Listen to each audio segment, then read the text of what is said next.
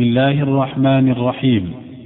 السلام عليكم ورحمة الله وبركاته. وبعد فهذا الدرس الثاني والعشرون من دروس فضيلة الشيخ سليمان بن ناصر العلوان حفظه الله تعالى المتضمنة شرح كتاب تجريد التوحيد المفيد للشيخ العلامة أحمد بن علي المقريزي الشافعي. وموضوع هذا الدرس من قوله واعلم أن الناس في منفعة العبادة وحكمتها ومقصودها طرق أربعة حتى قوله فهدى أهل السنة لما اختلفوا فيه من الحق بإذنه وكان إلقاء هذا الدرس في اليوم السادس والعشرين من شهر رجب من عام 1422 الحمد لله رب العالمين والصلاة والسلام على نبينا محمد وعلى آله وصحبه أجمعين. قال المؤلف رحمه الله تعالى واعلم أن الناس في منفعة العبادة وحكمتها ومقصودها طرق أربعة وهم في ذلك أربعة أصناف. الصنف الأول نفاة الحكم والتعليل الذين يردون الأمر إلى نفس المشيئة وصرف الإرادة فهؤلاء عندهم القيام بها ليس إلا لمجرد الأمر من غير أن يكون سببا لسعادة في معاش ولا معاد. ولا سبب لنجاة وإنما القيام بها لمجرد الأمر ومحض المشيئة كما قالوا في الخلق لم يخلق لغاية ولا لعلة هي المقصودة به ولا لحكمة تعود إليه منه وليس في المخلوقات أسباب تكون مقتضيات لمسبباتها وليس في النار سبب للإحراق ولا في الماء قوة الإغراق ولا التبريد. وهكذا الأمر عندهم سواء لا فرق بين الخلق والأمر. ولا فرق في نفس الأمر بين المأمور والمحظور ولكن المشيئة اقتضت أمره بهذا ونهيه عن هذا. من غير أن يقوم بالمأمور صفة تقتضي حسنه ولا بالمنهي عنه صفة تقتضي قبحه. ولهذا الأصل لوازم وفروع كثيرة. وهؤلاء غالبهم لا يجدون حلاوة العبادة ولا لذتها ولا يتنعمون بها. ولهذا يسمون الصلاة والصيام والزكاة والحج والتوحيد والإخلاص. ونحو ذلك تكاليف أي كلفوا بها. ولو سمى مدعي محبة ملك من الملوك أو غيره ما يأمره به تكليفا لم يعد محبا له. ولو سمى مدعي محبة, محبة ملك من الملوك أو غيره ما يأمره به تكليفا لم يعد محبا له. وأول من صدرت عنه هذه المقالة الجعد بن درهم. الصنف الثاني القدرية النفاة الذين يثبتون نوعا من الحكمة والتعليل لا يقوم بالرب ولا يرجع إليه بل يرجع لمحض مصلحة المخلوق ومنفعته. فعندهم أن العبادات شرعت أثمانا لما يناله العباد من الثواب والنعيم وأنها بمنزلة استيفاء الأجير أجره. قالوا ولهذا يجعلها سبحانه عوضا كقوله ونودوا أن تلكم الجنة أورثتموها بما كنتم تعملون. هل تجزون إلا ما كنتم تعملون؟ ادخلوا الجنة بما كنتم تعملون. إنما يوفى الصابرون أجرهم بغير حساب. وفي الصحيح إنما هي أعمالكم أحصيها عليكم ثم أوفيكم إياها. قالوا وقد سماها جزاء وأجرا وثوابا لأنه شيء يثوب إلى العامل من عمله أن يرجع إليه. قالوا ويدل عليه الموازنة فلولا تعلق الثواب بالأعمال عوضا عليها لم يكن للموازنة معنى. وهاتان الطائفتان متقابلتان. فالجب فالجبرية لم تجعل للأعمال ارتباطا بالجزاء البتة. وجوزت أن يعذب الله من أفنى عمره في الطاعة وينعم من أفنى عمره في مخالفته. وكلاهما سواء بالنسبة إليه والكل راجع إلى محض المشيئة. والقدرية أوجبت عليه سبحانه رعاية المصالح. وجعلت ذلك كله بمحض الأعمال وأن وصول الثواب إلى العبد بدون عمله فيه تنقيص باحتمال منة الصدقة عليه بلا ثمن. فجعلوا, فجعلوا تفضله سبحانه على عبده بمنزلة صدقة العبد على العبد وأن إعطاء ما يعطيه أجرة على عمله. أحب إلى العبد من أن يعطيه فضلا منه بلا عمل ولم يجعل للأعمال تأثيرا في الجزاء البتة. والطائفتان منحرفتان عن الصراط المستقيم وهو أن الأعمال أسباب موصلة إلى الثواب والأعمال الصالحات من توفيق الله تعالى وفضله وليست قدرا لجزائه وثوابه بل غايتها إذا وقعت على أكمل الوجوه أن تكون شكرا على أحد الأجزاء القليلة من نعمه سبحانه. فلو عذب أهل سماواته وأهل أرضه لعذبهم وهو غير ظالم لهم. ولو رحمهم لكانت رحمته لهم خيرا من أعمالهم. وتأمل قوله تعالى وتلك الجنة التي أورثتموها بما كنتم تعملون مع قوله صلى الله عليه وسلم لن يدخل أحد منكم الجنة بعمله تجد الآية تدل على أن الجنان بالأعمال والحديث ينفي دخول الجنة بالأعمال ولا تنافي بينهما لأن توارد النفي والإثبات ليس على محل واحد. فالمنفي باء الثمانية واستحقاق الجنة بمجرد الأعمال ردا على القدرية المجوسية التي زعمت أن التفضل بالثواب ابتداء متضمن لتكدير المنة. والباء المثبتة التي وردت في القرآن هي باء السببية ردا على القدرية الجبرية الذين يقولون لا ارتباط بين الأعمال وجزائها ولا هي أسباب لها وإنما غايتها أن تكون أمارة. والسنة النبوية هي أن عموم مشيئة الله وقدرته لا تنافي ربط الأسباب بالمسببات وارتباطها بها. وكل طائفة من أهل الباطل تركت نوعا من الحق فإنها ارتكبت لأجله نوعا من الباطل بل أنواعا. فهدى الله أهل السنة لما اختلفوا فيه من الحق بإذنه. الحمد لله رب العالمين والصلاة والسلام على نبينا محمد وعلى آله وصحبه أجمعين. قال المؤلف رحمه الله تعالى واعلم أن الناس في منفعة العبادة وحكمتها ومقصودها طرق أربعة وهم في ذلك أربعة أصناف. الاختلاف أمر كوني قدري. وقد قال تعالى ولا يزالون مختلفين إلا من رحم ربك ولذلك خلقهم.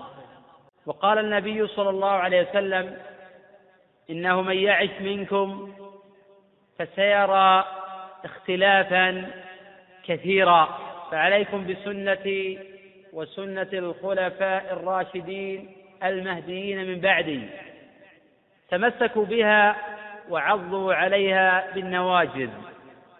وإياكم ومحدثات الأمور فإن كل محدثة بدعة وكل بدعة ضلالة. الحديث رواه أهل السنن وغيرهم من طريق العرباض بن سارية ومن حديث العرباض بن سارية وإسناده جيد. وقد جاء في حديث محمد بن عمرو بن علقمة بن وقاص الليثي عن أبي سلمة عن أبي هريرة أن النبي صلى الله عليه وسلم قال افترقت اليهود على إحدى وسبعين فرقة وافترقت النصارى على اثنتين وسبعين فرقة وسوف تفترق هذه الأمة على ثلاث وسبعين فرقة كلها في النار. في رواية عبد الرحمن بن زياد حين سئل نسأل منهم قال على ومن كان على مثل ما أنا عليه اليوم وأصحابي وهذه رواية شاذة عبد الرحمن بن زياد ضعيف الحديث. وفي رواية معاوية عند أبي داود وغيره هم الجماعة والسند صحيح. والجماعة هم من كان على مثل ما عليه النبي صلى الله عليه وسلم وعليه الصحابة. وقد طعن في هذا الخبر كثير من المتأخرين. لأن النبي صلى الله عليه وسلم قال كلها في النار. فهؤلاء اعتقدوا أن المقصود التخليد في النار. وحين أنكروا هذا الخبر وكذبوا بما لم يحيطوا به علما. وهذا خطأ من وجوه. الوجه الأول أنه لا يصح تضعيف الأحاديث الصحيحة بمثل هذه الطرق. الوجه الثاني أن من جهل شيئا لا ينبغي يجهل أن يجعل جهله حجة على علم غيره. الوجه الثالث أن هذا الخبر صحيح وقد صححه الأكابر من الحفاظ ومعناه يتوافق مع المعاني الأخرى في كتاب الله وفي سنة رسول الله صلى الله عليه وسلم. وقوله صلى الله عليه وسلم كلها في النار إلا واحدة ليس معنى هذا أنها مخلدة في النار. في هذا الحديث بيان وإشارة إلى أن هذه الفرق منحرفة عن الصراط المستقيم. وأهل البدع الذين لا تخرجهم بدعتهم عن الإسلام مثل أهل الكبائر لا يخلدون في النار وهذا بإجماع أهل السنة والجماعة. وقوله صلى الله عليه وسلم إلا واحدة هؤلاء أهل الحق وهم أهل السنة وهم الطائفة المنصورة والفرقة الناجية.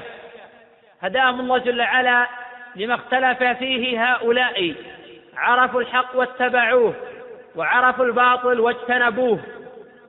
الناس في باب منفعة العبادة والحكمة والتعليل مراتب كلهم على ضلال وانحراف إلا طائفة واحدة وهم أهل السنة الذين يؤمنون بالقدر خيره وشره ولا يحتجون به على فعل المعاصي ويعتقدون بأن الله جل وعلا خلق الأشياء لحكمة ومنفعة وإن جهل ذلك بعض الناس. فجهل هؤلاء ليس حجة على علم الآخرين. قال تعالى أفحسبتم أنما خلقناكم عبثا وأنكم إلينا لا ترجعون؟ وقال تعالى يحسب الإنسان أن يترك سدى. وهؤلاء حين جاهلوا هذا الباب كذبوا به وكابروا في المنقولات والمعقولات. وهذا الباب قد دل عليه النقل والعقل فلا داعي للمكابرة. الصنف الأول من هذه الأصناف الأربعة هم نفاة الحكم والتعليل الذين يردون الأمر إلى نفس المشيئة وصر الإرادة وهؤلاء يقولون ليس في الكون معصية البتة. إذ الفاعل مطيع للإرادة موافق للمراد. وقد قال أحدهم إن كنت قد عصيت أمره فقد أطعت إرادته. ومطيع الإرادة غير ملوم وهو في الحقيقة غير مذموم. وقد زعم أهل هذا المذهب بأن الإرادة والمشيئة والمحبة في حق الرب سبحانه هي واحدة. فمحبته هي نفس مشيئته. وعليه فكل ما في الكون فقد أراده وشاءه وكل ما شاء فقد أحبه. ولذلك هؤلاء يحبون ما يبغضه الله ويبغضه رسول الله صلى الله عليه وسلم. وهذا المذهب مردود بالكتاب والسنة وإجماع الصحابة والعقل الصحيح يستبين فساد هذا المذهب. لأننا نعلم أن الله جل وعلا أراد كفر إبليس ولم يحبه فجعلوا المحبة مرادفة وملازمة للمشيئة. هذا من أعظم أنواع الضلال والانحراف والمشيئة نوعان. والله جل وعلا لا يحب إلا ما أمر به وشرع لعباده ويحب أن ينتهي العباد عما نهاهم عنه.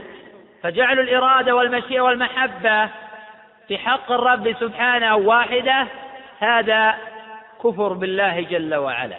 لأن هذا يقتضي أن يحب الله جل وعلا الكفر والضلال.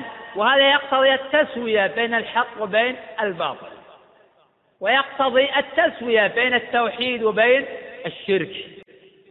قال المؤلف رحمه الله تعالى فهؤلاء عندهم القيام بها ليس إلا لمجرد الأمر من غير يكون سببا لسعادة في معاش ولا معاد ولا سببا لنجاة وهؤلاء هم الجبرية.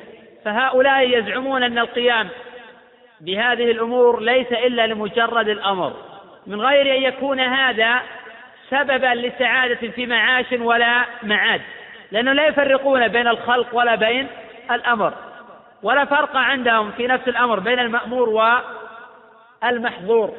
وهؤلاء يؤدون الأوامر وهم يعتقدون أنها ليست بسبب للنجاة من النار. إنما القيام بها لمجرد الأمر ومحض المشيئة. وحين نعرف أصول هذا المذهب لا نستغرب صدور مثل هذه الأقوال من جماعات منهم. وهم يتناقضون في تقرير هذه الأصول وتتباين آراؤهم وتختلف عقولهم ويورد كل واحد منهم على الآخر ما ينقض أصله. أقوال يلعن بعضها بعضا وأقوال يفسق بعضها بعضا ويضلل بعضها الآخر. ونحن نحن نعلم من دين الإسلام بالضرورة أن كل قول يخالف كتاب الله ويخالف سنة رسول الله صلى الله عليه وسلم بل يخالف ما جاءت به الرسل فإنه يعلم فساده بالسمع والعقل. فإن الفطرة تتجاوب مع ما جاء به الشرع وتستنكر ما نهى عنه الشرع.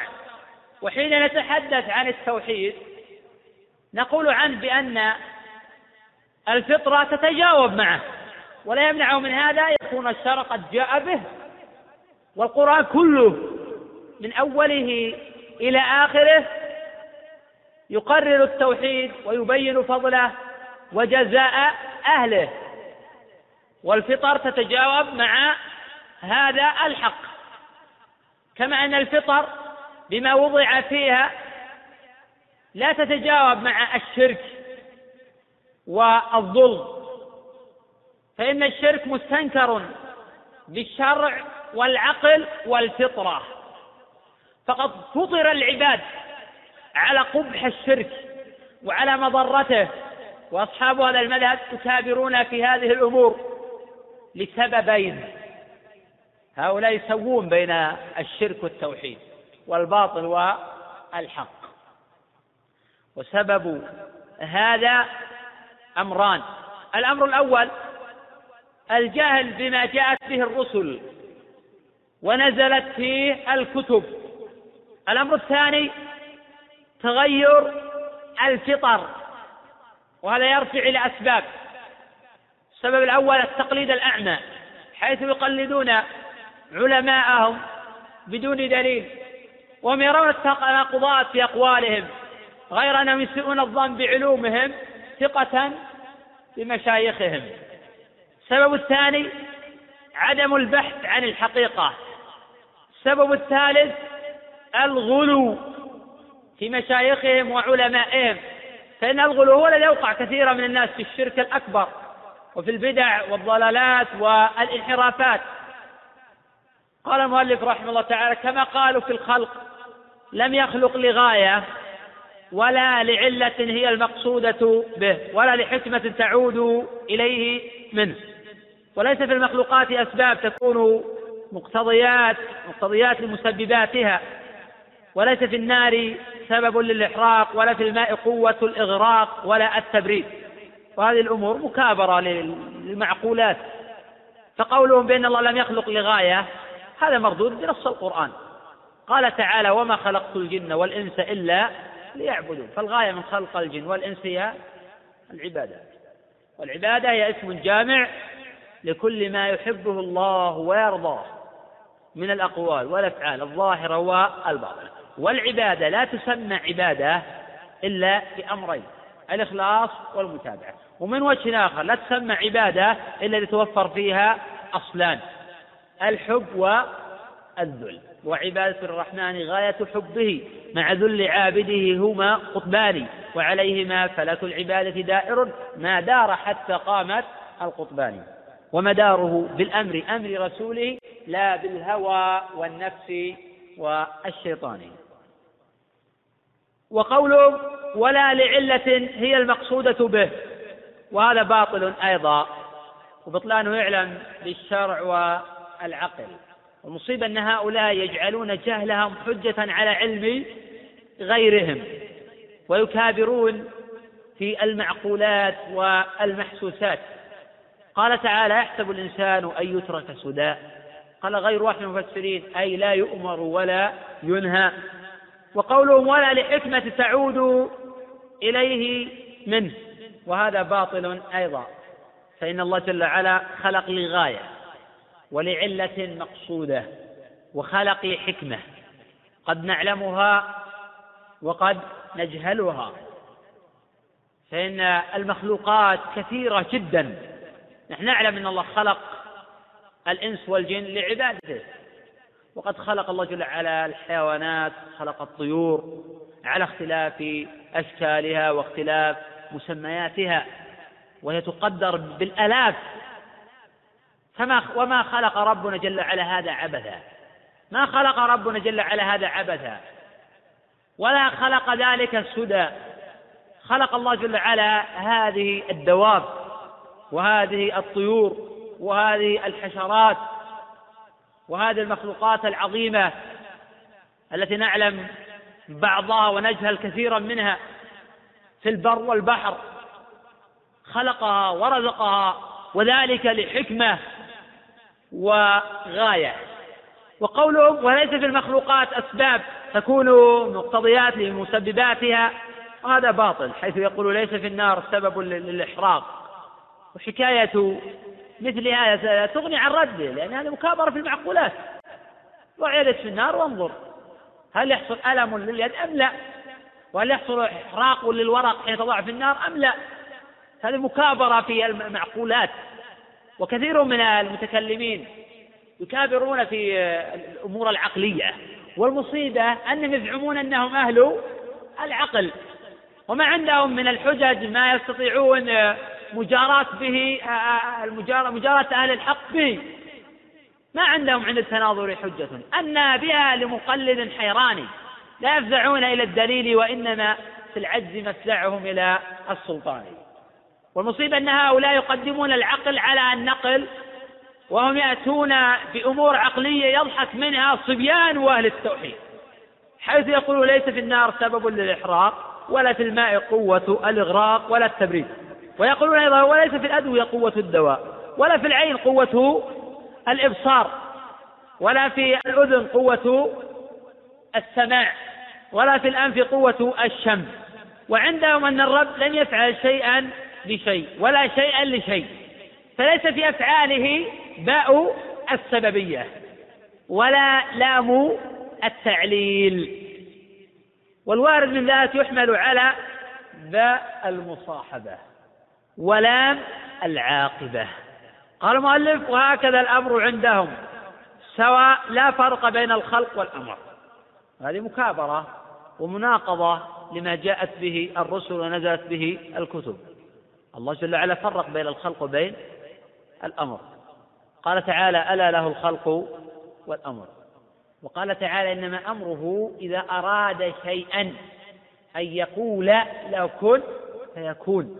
وحينها لا يفرق هؤلاء بين الفعل والفاعل ولا بين الفعل والمفعول. وفي نفس الأمر لا يفرقون ولا فرق عندهم بين المأمور والمحظور والسبب في ذلك أن الأفعال في نظرهم لا تنقسم في نفسه إلى حسن وقبيح. فهؤلاء لا يفرقون بين الحسن والقبيح ولذلك لا يفرقون بين الأمر والنهي. فهل يستويان؟ العقل والسمع والفطر تتجاوب مع التفريق بين الأمر وبين النهي. فلا يأمر الله جل وعلا بشيء إلا وفيه مصلحة مصلحة ومصلحة تفضي على وتقضي على المفسد وإن وجد مفسدة فهي نزر يسير. ولا ينهى الله جل وعلا عن شيء إلا ومفسدته تضفي على مصلحته. قد يكون في بعض الأوامر وفي بعض قد يكون في بعض النواهي شيء من المصالح لكن لا يمكن مقارنة ما نهى الله عنه بما يستحسنونه ويفعلونه قال رافع بن خديج رضي الله عنه يقول نهانا رسول الله صلى الله عليه وسلم عن أمر كان لنا نافعا. وطواعية الله ورسوله أنفع لنا. هذا الخبر رواه مسلم في صحيحه. في بعض الأوامر بل في كثير من الأوامر مصلحة محققة لا مفسدة فيها البتة. من ذلك توحيد العدل وغير ذلك. هذه مصالح لا مفسدة فيها البتة. وفي بعض المنهيات مفسدة لا مصلحة فيها البتة كالشرك والظلم ونحو ذلك. الخمر ماذا قال الله جل وعلا عنه؟ يسألونك عن الخمر والميسر قل فيهما إثم كبير ومنافع للناس لكن هذه المنافع هل هي دينية؟ كلا. بل هي دنيوية باعتبار التكسب والتجارة وإلا فهو مفسدة محضة خمر ما خمر العقل والخمر يفسد العقول. إذا الأصل في هذا أن ما أمر الله به فمصلحته راجحة على مفسدته وما نهى الله عنه فمفسدته راجحة على مصلحته. وإن خيل لبعض الجهال والأغبياء أن المصلحة تقتضي فعل كذا وكذا فما عدا الله آه، يكون عقل أحد الناس أصوب بما جاء به الكتاب وجاءت به الأدلة السمعية. وقد تقدم أن هؤلاء يكابرون في المحسوسات التي لا يجهلها آه، الأطفال. هؤلاء يقولون لكن المشيئة اقتضت أمره بهذا ونهيه عن هذا. من غير يقوم بالمأمور صفة تقتضي حسنه. من غير يقوم آه، الأمر بالتوحيد صفة تقتضي حسن التوحيد ومحاسن التوحيد. ولا بالمنع عنه صفة تقتضي قبحه. من غير يقوم بالنهي عن الشرك صفة تقتضي قبح الشرك. والأفعال في نظرهم لا تنقسم في نفسه إلى حسن وقبيح. ولا فرق في نفس الأمر بين الصدق والكذب والبر والفجور والعدل والظلم. وهذا القول الفاسد يعلم بطلانه بالكتاب والسنة والفطرة. والفطرة فالشرك يعلم بطلانه بالنقل والعقل. والتوحيد يعلم فضله وخيره بالنقل والعقل. ومن سوى بين الشرك والتوحيد فلا عقل له وهو أجهل العباد وأضلهم قال المؤلف رحمه تعالى ولهذا الأصل لوازم وفروع كثيرة. وهذا الكلام كله منقول من مدارج السالكين. وقوله ولهذا الأصل لوازم وفروع كثيرة هذه اللوازم والفروع الكثيرة ذكرها الإمام ابن القيم رحمه الله تعالى في مفتاح دار السعادة وفي طريق الهجرتين. يحسن في حق طالب العلم مراجعتها والنظر فيها وفهمها. قال المؤلف رحمه تعالى وهؤلاء غالبهم لا يجدون حلاوة العبادة ولا لذتها ولا يتنعمون بها. السبب أنهم لا يجدون حلاوة العبادة ولا لذتها ولا يتنعمون بها لأنهم يؤدونها بدون محبة. فقد تقدم قولهم في الباب بأن القيام بها ليس إلا لمجرد الأمر من غير يكون سببا لسعادة في معاش ولا معاد ولا سببا لنجاة. إنما القيام بها لمجرد الأمر ومحض المشيئة. والذي لا يؤدي العبادة محبة لله وامتثالا لأمره واجتنابا لنهيه ويصاحب ذلك الذل فإنه لا يجد لذة العبادة حتى يلج الجمل في سم الخياط قال المؤلف ولهذا يسمون الصلاة والصيام والزكاة والحج والتوحيد والإخلاص ونحو ذلك تكاليف أي كلفوا بها لأن في اعتقادهم ليست سببا لا لجنة ولا لنار ولا سببا للسعادة فلا يؤديها العبد محبة لله. ولا ريب أن هذه الأمور أمر الله جل وعلا بها. ولكن نحن حين نمتثل أمر الله جل وعلا محبة لله فنحب الله من كل قلوبنا ومحبة للعبادة لأن الله يحبها. فلا نحب مجرد العبادة دون محبة الله فهذا ضلال وانحراف. فنحب الله ونحب أمره. ونعتقد أن الله لا يأمر بشيء إلا وفيه مصلحة ومنفعة ولا شرع هذا الأمر إلا لحكمة وغاية. قال المؤلف ولو سمى مدعي محبة ملك من الملوك أو غيره ما يأمر به تكليفا لم يعد محبا له. باعتبار أن أحدهم يقول إني أفعله بكلفة ومشقة. ولهذا ينكر كثير من هؤلاء محبة العبد لربه لأنه لا يؤدي الأمر إلا لمجرد لمحض الأمر والمشيئة فلا يؤدون الأوامر محبة لله جل وعلا. فلهذا ينكر كثير من هؤلاء محبة العبد ربه وزعموا أنه يحب ثوابه وما يخلقه له من النعيم. وهذا إنكار للأدلة النقلية والعقلية والفطرة. قال تعالى يحبه ويحبونه. وفي حديث سهل بن سعد في الصحيحين أن النبي صلى الله عليه وسلم قال يوم خيبر لأعطين الراية غدا رجلا يحب الله ورسوله ويحبه الله ورسوله. يحب الله ورسوله. ويحبه الله ورسوله. وأول من صدرت عنه هذه المقالة الجعد ابن درهم. حيث زعم أن الله جل وعلا لم يتخذ إبراهيم خليلا أي أنكر الخلة وأنكر المحبة ولم يكلم موسى تكليما. وقد ضحى به خالد القسري حين بلغه هذا القول الخبيث الذي ناقض ما جاءت به الرسل وما نزلت به الكتب. فقال أيها الناس ضحوا تقبل الله ضحاياكم فإني مضح بالجعد بن درهم فإنه زعم أن الله لم يتخذ إبراهيم خليلا ولم يكلم موسى تكليما. وفكر الضحية كل سني قال ابن القيم رحمه الله تعالى ولأجل ذا ضحى بجعد خالد قسري يوم ذبائح القربان قال إبراهيم ليس خليله كلا ولا موسى الكليم الداني سكر الضحية كل صاحب سنة. الله درك من أخي قرباني وقد تقدم الحديث عن إسناد هذه الحكاية وأن العلماء تلقوا هذه الحكاية بالقبول وقابلوها بالتسليم ورواها الإمام الدارمي رحمة تعالى في الرد على الجهمية والسند في نظر والعهد بهذه القصة قريب بالنسبة لإسناد الدارمي وأسانيد أئمة الإسلام. فمثل هذا غير بعيد فإن إقامة تعزيرات على أهل البدع والمنحرفين الذين يشوشون على الناس عقائدهم وأفكارهم. أمر مطلوب شرعا كما صنع آه، عمر بن الخطاب مع الصبيغ فإن أمير المؤمنين عمر رضي الله عنه جلد صبيغة والنبي صلى الله عليه وسلم يقول في مانع الزكاة إن آخذوها وشطر مال عزمة من عزمات ربنا. ولهذا يقاتل مانع الزكاة مع أن الضرر قد لا يتجاوز ويتجاوز نفرا يسيرا فكيف بهذا المبتدع الذي يتجاوز ضرره الآلاف من البشر؟ وقد ذهب الإمام مالك وأحمد في آه، رواية عنهما أن المبتدع يقتل أن المبتدع إذا ثبتت عليه البدعة ويدعو إليها فإنه يقتل تخلصا من بدعته وشره وحفظا لعقائد المسلمين وأفكارهم.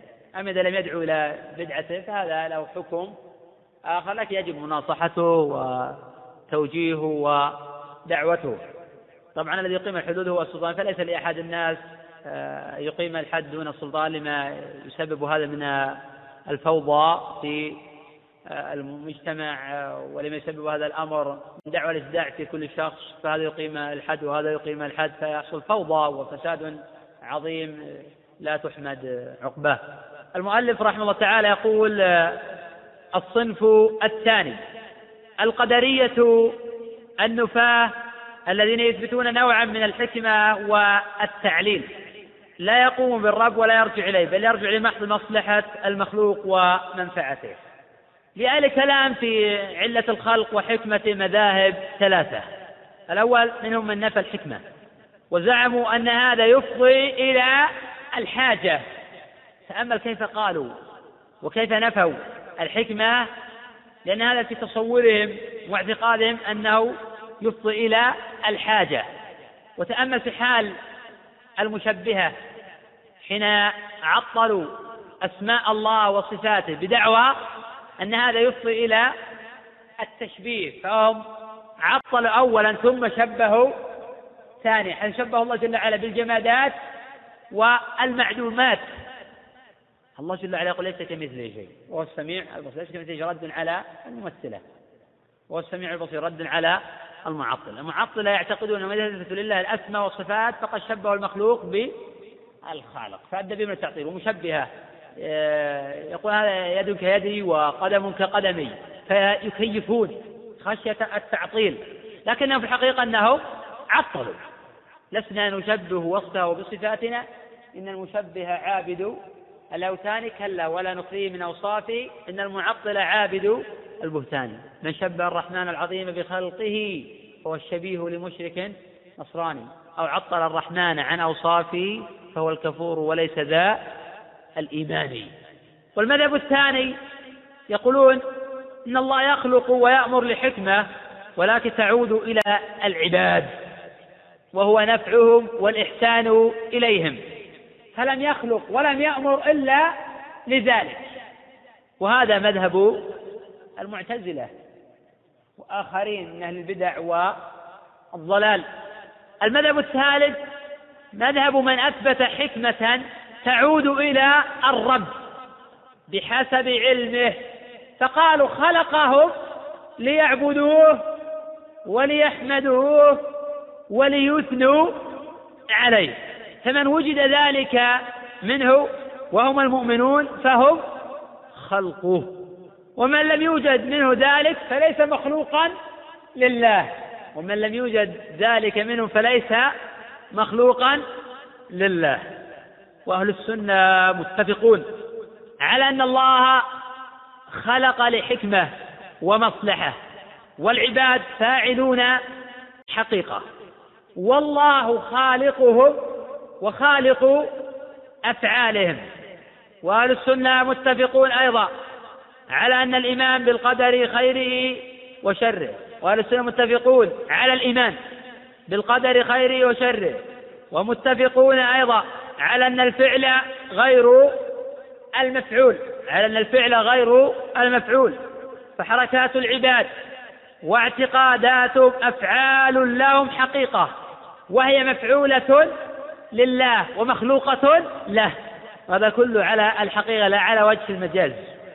والذي قام بالرب علمه وقدرته ومشيئته. والذي قام بهم هو فعلهم وكسبهم وحركاتهم. قال المؤلف رحمه تعالى فعندهم يعني عند القدرية النفاة النفاة الذي يثبتون نوعا من الحكمة والتعليل لا يقوم بالرب ولا يرجع إليه أن العبادات شرعت أثمانا لما يناله العباد من الثواب والنعيم. وأن بمنزلة استيفاء الأجير أجره. ينبغي أن نتصور هذا القول على حقيقته حتى نعلم فساده وسيأتي إن شاء الله تعالى الرد على هذا القول الفاسد هؤلاء يقولون العبادات شرعت ولم تشرع لغير ذلك. شرعت أثمانا لما يناله العبد من الثواب والنعيم. وأن هذه الأعمال بمنزلة استيفاء الأجير أجره. لا فرق بين هذا وذاك. وقد يستدلون بأدلة كما تقدم الباطل يأتون بحجج وبينات ولكن سرعان ما تذوب هذه الحجج أمام الحق. وسرعان ما تضمحل وتبطل. وقل جاء الحق وزهق الباطل. إن الباطل كان زهوقا. قال تعالى ولا يأتونك بمثل إلا جئناك بالحق وأحسن. فلا يأتي صاحب باطل بباطل إلا وفي القرآن ما يبطله وينقضه ويبين فساده وعواره. قالوا يعني قال هؤلاء ولهذا يجعلها الله سبحانه عوضا كقوله تعالى ونودوا أن تلكم الجنة أورثتموها بما كنتم تعملون فهم يجعلون الباء باء المعاوضة. ولا يجعلون الباء باب السببية كما تقدم. لا يقولون بباء السببية. ويقرون بأن الباء باء المعاوضة. مع أن باء المعاوضة منفية بنص الحديث المتفق على صحته لن يدخل الجنة أحد منكم بعمله وقد تقدم مرارا التأكيد على قضية مهمة وهي أن أهل البدع يأخذون بدليل ويعرضون عن الأدلة الأخرى ولا يحاولون الجمع بين الأدلة المتعارضة في نظرهم. يستقلون بدليل ويعرضون عن الأدلة الأخرى. ويجعلون هذا الدليل حجة على الأدلة الأخرى. ويستدلون أيضا بقول جل وعلا هل تجزون إلا ما كنتم تعملون؟ وبقوله تعالى ادخلوا الجنة بما كنتم تعملون. وبقوله تعالى إنما يوفى الصابرون أجرهم بغير حساب. هذا كلام الله وهو حق. لكن الشأن في الفهم. ويستدلون أيضا لما جاء في صحيح الإمام مسلم. حديث أبي ذر الغفاري أن النبي صلى الله عليه وسلم قال فيما يروي عن ربه جل وعلا إنما هي أعمالكم أحصيها لكم ثم أوفيكم إياها. قال تعالى في الكتاب لا يغادر صغيرة ولا كبيرة إلا أحصاها ووجدوا ما عملوا حاضرا ولا يظلم ربك أحدا. قالوا وقد سماها جزاء وأجرا وثوابا لأن الشيء يتوب إلى العامل من عمله أن يرجع إليه. قال ويدل عليه الموازنة. فلولا تعلق الثواب بالأعمال عوضا عليها لم يكن للموازنة معنى. وقد تقدم أنهم يستقلون بدليل ويعرضون على الأدلة الأخرى. الموازنة حق لكن ما هو الدليل على أن الموازنة منبعثة وناتجة من كون العمل أو الجنة عوضا عن العمل. أن لهم بذلك. بل دون هذا خرط القتاد فحين نثبت الموازنة وحين نثبت الجزاء والأجر والثواب فلا يعني هذا. طبعا هذه الأشياء الله جل أمر بها. والعمل العبد مأمور به. والعمل والأعمال الصالحة من الإيمان. وتارك تلك العمل كافر كما تقدم تقريره مرارا. وذكر الله جل وعلا في مواضع من كتابه بأن العمل سبب لدخول الجنة وليس عوضا. هذا كله يجب أن نؤمن به. لكن النزاع مع هؤلاء أنهم يجعلون العمل آه، العمل آه، الجنة آه، يجعلون الجنة عوضا عن العمل. ويقولون العباد شرعت أثمانا لما ينال العبد من الثواب. وأنا بمنزل استفاء الأجير أجره. وهذا هو الباطل في كلامهم. وسيأتي إن شاء الله تعالى الرد عليهم. قال المؤلف وهاتان الطائفتان أي الجبرية والقدرية. متقابلتان أقوال يلعن بعضها بعضا ولكن لا يعني هذا أن كل كلامهم باطل. ففي كلام الجبرية في الرد على القدرية كلام حق وفي كلام القدرية في الرد على الجبرية حق وفي كثير من كلامهم باطل. فنحن نقبل الحق الذي مع هؤلاء والحق الذي مع هؤلاء ولا نرد ونرد الباطل الذي مع هؤلاء والذي مع هؤلاء ونأتي بالحق الذي دلت عليه الكتب ودل عليه القرآن ودلت عليه آه، السنة. فلا يعني هذا أننا حيننا نقيم الجبرية من الطائفة المبتدعة وقضية الطائفة المبتدعة أنه لا يصدر عنهم إلا باطل. كما لا يعني أن الرجل حين ينتسب إلى السنة لا يصدر عنه إلا حق. الأصل في صولة السنة والجماعة حق. لا تتعارض ولكن التعارض ينتج من الفهوم ومن التطبيق. وقد يكون في المنتسب إلى أهل السنة شيء من الباطل وشيء من الهوى وشيء من التجاوز لما أمر الله جل وعلا به. فلا يعني هذا أن الرجل حين ينتسب إلى السنة أن نقبل كل ما عنده. فقد يكون في كلام باطل لكن السنة حق. فالبطلان أتى من تطبيق هذا على دنيا الواقع بسبب ضعف الحديث أو عدم القدرة على إيصال المعلومات إلى الآخرين أو بسبب الفهم الخاطئ أو بغير ذلك من الأشياء التي استدلوا بها على بطلان آه، القول. ولأن أهل السنة يعتقدون لا لا عصمة لعلمائهم ولا لمشايخهم بخلاف الرافضة الذين يدعون العصمة لأئمتهم. فالجبرية لم تجعل للأعمال ارتباطا بالجزاء البتة وجوزت يعذب الله من أفنى عمره في الطاعة. وينعم من أفنى عمره في مخالفته. وكلاهما سواء بالنسبة إليه. وتقدم قوله أنهم لا يفرقون بين الأمر والنهي ولا بين الخلق ولا بين الأمر ولا يعتقدون كما تقدم في في قولهم بأن النار سبب للإحراق ولا في الماء قوة للإغراق.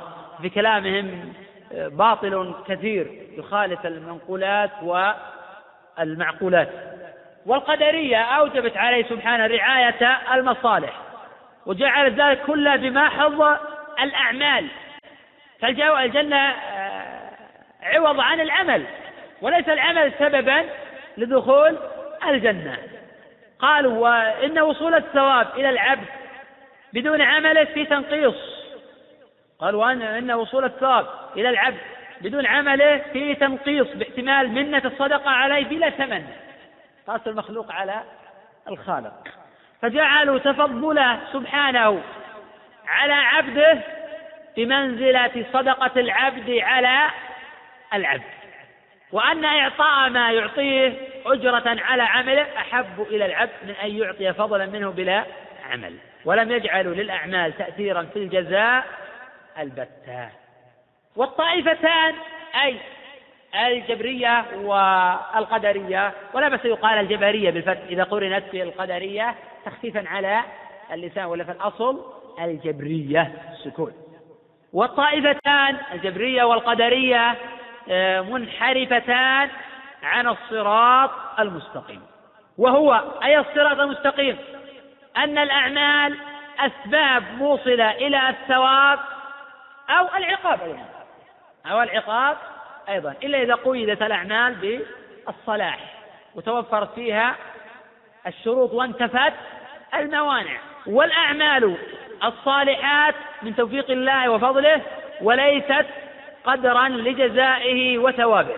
الأعمال الصالحة من توفيق الله وفضله وليست قدرا لجزائه وثوابه لأنه لو وضعت نعمة من نعم الله في مقابلة عمل العبد طول حياته دون أن يفتر دون أن يقصر لما ساوى عمله نزرا يسيرا من هذه النعمة. بل غايتها إذا وقعت على أكمل الوجوه إذا وقعت العبادة على أكمل الوجوه على ما نحن فيه من التقصير والتفريط أن تكون شكرا على أحد الأجزاء القليلة من نعمه سبحانه. فلو عذب أهل السماوات وأهل الأرض لعذبهم وهو غير ظالم لهم. ولو رحمهم لكانت رحمته لهم خيرا من أعمالهم. وهذا جزء من حديث. وهذا جزء من حديث رواه أبو داود وغيره من طريق سفيان عن أبي سنان عن وهب بن خالد عن ابن الديلمي عن أبي بن كعب عن النبي صلى الله عليه وسلم وسنده جيد. وقد سلكت الجبرية في هذا الخبر مسلكا غريبا حيث قالوا كل ممكن عدل والظلم هو الممتنع لذاته. فلو عذب أهل السماوات وأهل الأرض لكان متصرفا في ملكه. والظلم تصرف القادر في غير ملكه. وذلك مستحيل عليه سبحانه. وزعموا أنه لما كان الأمر راجعا إلى محض المشيئة لم تكن الأعمال سببا للنجاة. فكانت رحمته للعباد هي المستقلة بنجاتهم. فكانت رحمته خيرا من أعمالهم. وهؤلاء يراعون جانب الملك ويعطلون جانب الحمد. وهذا بخلاف القدرية حيث عطلوا جانب التوحيد وزعموا العدل والحكم فأنكروا أي الحكمة فأنكروا هذا الخبر وقابلوه بالتكذيب. وقد هدى الله أهل السنة للحق لما اختلف فيه هؤلاء. فقال ابن القيم رحمه تعالى في بيان الحق في هذه المسألة قال رحمه الله تعالى المقصود أن من حقه سبحانه على كل أحد من عبيده أن يرضى به ربا وبالإسلام دينا وبمحمد رسولا وأن يكون حبه كله لله وبغضه في الله وقوله لله وتركه لله وأن يذكره ولا ينساه ويطيعه ولا يعصيه ويشكره ولا يكفره. وإذا قام بذلك كله كانت نعم الله عليه أكثر من عمله.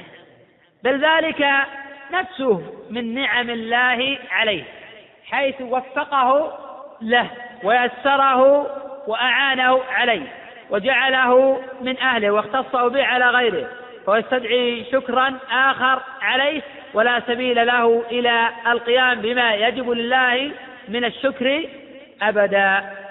فنعم الله تطالب بالشكر وأعماله لا تقابلها. فنعم الله تطالب بالشكر وأعماله لا تقابلها هذا إذا ذاك قام بالشكر على الوجه المطلوب وقام بالعبادة على الوجه الذي يرضي الله ويرضي رسول الله صلى الله عليه وسلم والعبد لابد له من آه، التقصير. فنعم الله تطالب بالشكر وأعماله لا تقابلها وذنوبه وغفلته وتقصيره قد تستنفذ عمله. فديوان النعم وديوان الذنوب يستنفدان آه، طاعاته كلها. هذا وأعمال العبد مستحقة عليه بمقتضى كونه عبدا مملوكا مستعملا كما يأمره به سيده. فنفسه مملوكة وأعماله مستحقة بموجب العبودية. فليس له شيء من أعماله كما أنه ليس له ذرة من نفسه فلا هو مالك لنفسه ولا صفاته ولا أعماله ولا لما بيده من المال في الحقيقة. بل كل ذلك مملوك عليه مستحق عليه. المالك أعظم استحقاقا من سيد اشترى عبدا بخالص ماله ثم قال اعمل وأدي إلي فليس لك في نفسك ولا في كسبك شيء. فلو عمل هذا العبد من الأعمال ما عمل فإن كل مستحق عليه لسيده وحق من حقوقه عليه. فكيف بالمنعم المالك على الحقيقة؟ الذي لا تعد نعمه وحقوقه على عبده ولا يمكن تقابلها طاعاته بوجه من الوجوه. فلو عذب سبحانه فلو عذبه سبحانه لعذبه وهو غير ظالم له. وإذا رحم فرحمته خير له من أعماله ولا تكون أعماله ثمنا لرحمته البتة. فلولا فضل الله ورحمته ومغفرته ما هنا أحدا عيش آه، البتة ولا عرف أحد خالقه ولا ذكر ولا آمن به ولا أطاع إلى آخر كلام الإمام ابن القيم رحمه الله تعالى. وتأمل قوله تعالى وتلك الجنة التي أورثتموها بما كنتم تعملون مع قوله صلى الله عليه وسلم لن يدخل أحد منكم الجنة بعمله قول صلى الله عليه وسلم يدخل أحد منكم الجنة بعمله هذا الحديث متفق على صحته من حديث أبي هريرة. تجد الآية تدل على أن الجنان بالأعمال والحديث ينفي دخول الجنة بالأعمال ولا تنافي بينهما وإذا تعارض نص لفظ وارد والعقل حتى ليس يلتقيان فالعقل إما فاسد ويظنه الرأي صحيحا ووضوء بطلان. أو أن ذلك النص ليس بثابت ما قاله المعصوم بالبرهان. لا يمكن لنص صحيح من كلام النبي صلى الله عليه وسلم أن يعارض كتاب الله جل وعلا إلا في أحد أمور أن يكون النص غير ثابت. إذا لا حجة في هذا النص حيث أن نجعله معارضا للقرآن. أو أن هذا النص ثابت فحينئذ نتهم العقل وأن هذا العقل فاسد ويظنه الرأي صحيحا وذو بطلاني. وإذا تعارض فيما يظهر للشخص وطالب العلم آية من كلام الله وحديث من حديث الرسول صلى الله عليه وسلم فلا بد أن هناك جمعا بينهما يدل عليه العقل والنقل. وإنما يتأتى التعارض في تصور بعض الناس لا في حقيقة الشيء.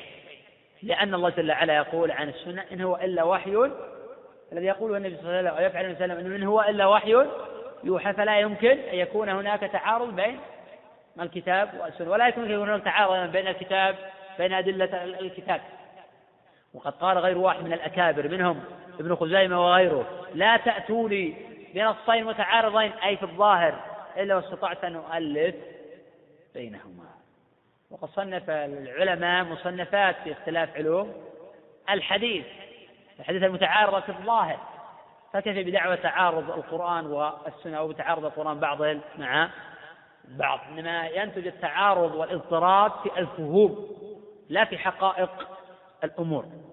المؤلف يقول ولا تنافي بينهما. وهذا واضح فلا تنافي بينهما. وإن وجد تنافي فهذا لفساد العقول وفساد التصور. وقد تقدم شيء من الإشارة إلى أسباب فساد العقول وأسباب التصور. لأن توارد النفي والإثبات ليس على محل واحد. لم يرد النفي والإثبات في مكان واحد حتى يصبح بينهما تنافي وتعارض. هذا يحمل على وجه وهذا يحمل على وجه فيزول حينئذ التعارض.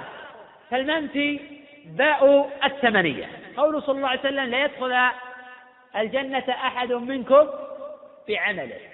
بعمله. المنفي هنا باء الثمنية.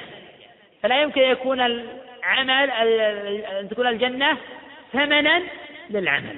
كما تزعمه الطوائف المنحرفة كما تقدم تقرير قولهم. واستحقاق الجنة بمجرد الأعمال ردا على القدرية. على القدرية المجوسية التي زعمت أن التفضل بالثواب ابتداء متضمن لتكدير المنة والسبب في قولهم أنهم يقيسون الخالق على المخلوق. والباء المثبتة التي وردت في القرآن هي باء السببية. فالعمل سبب لدخول الجنة.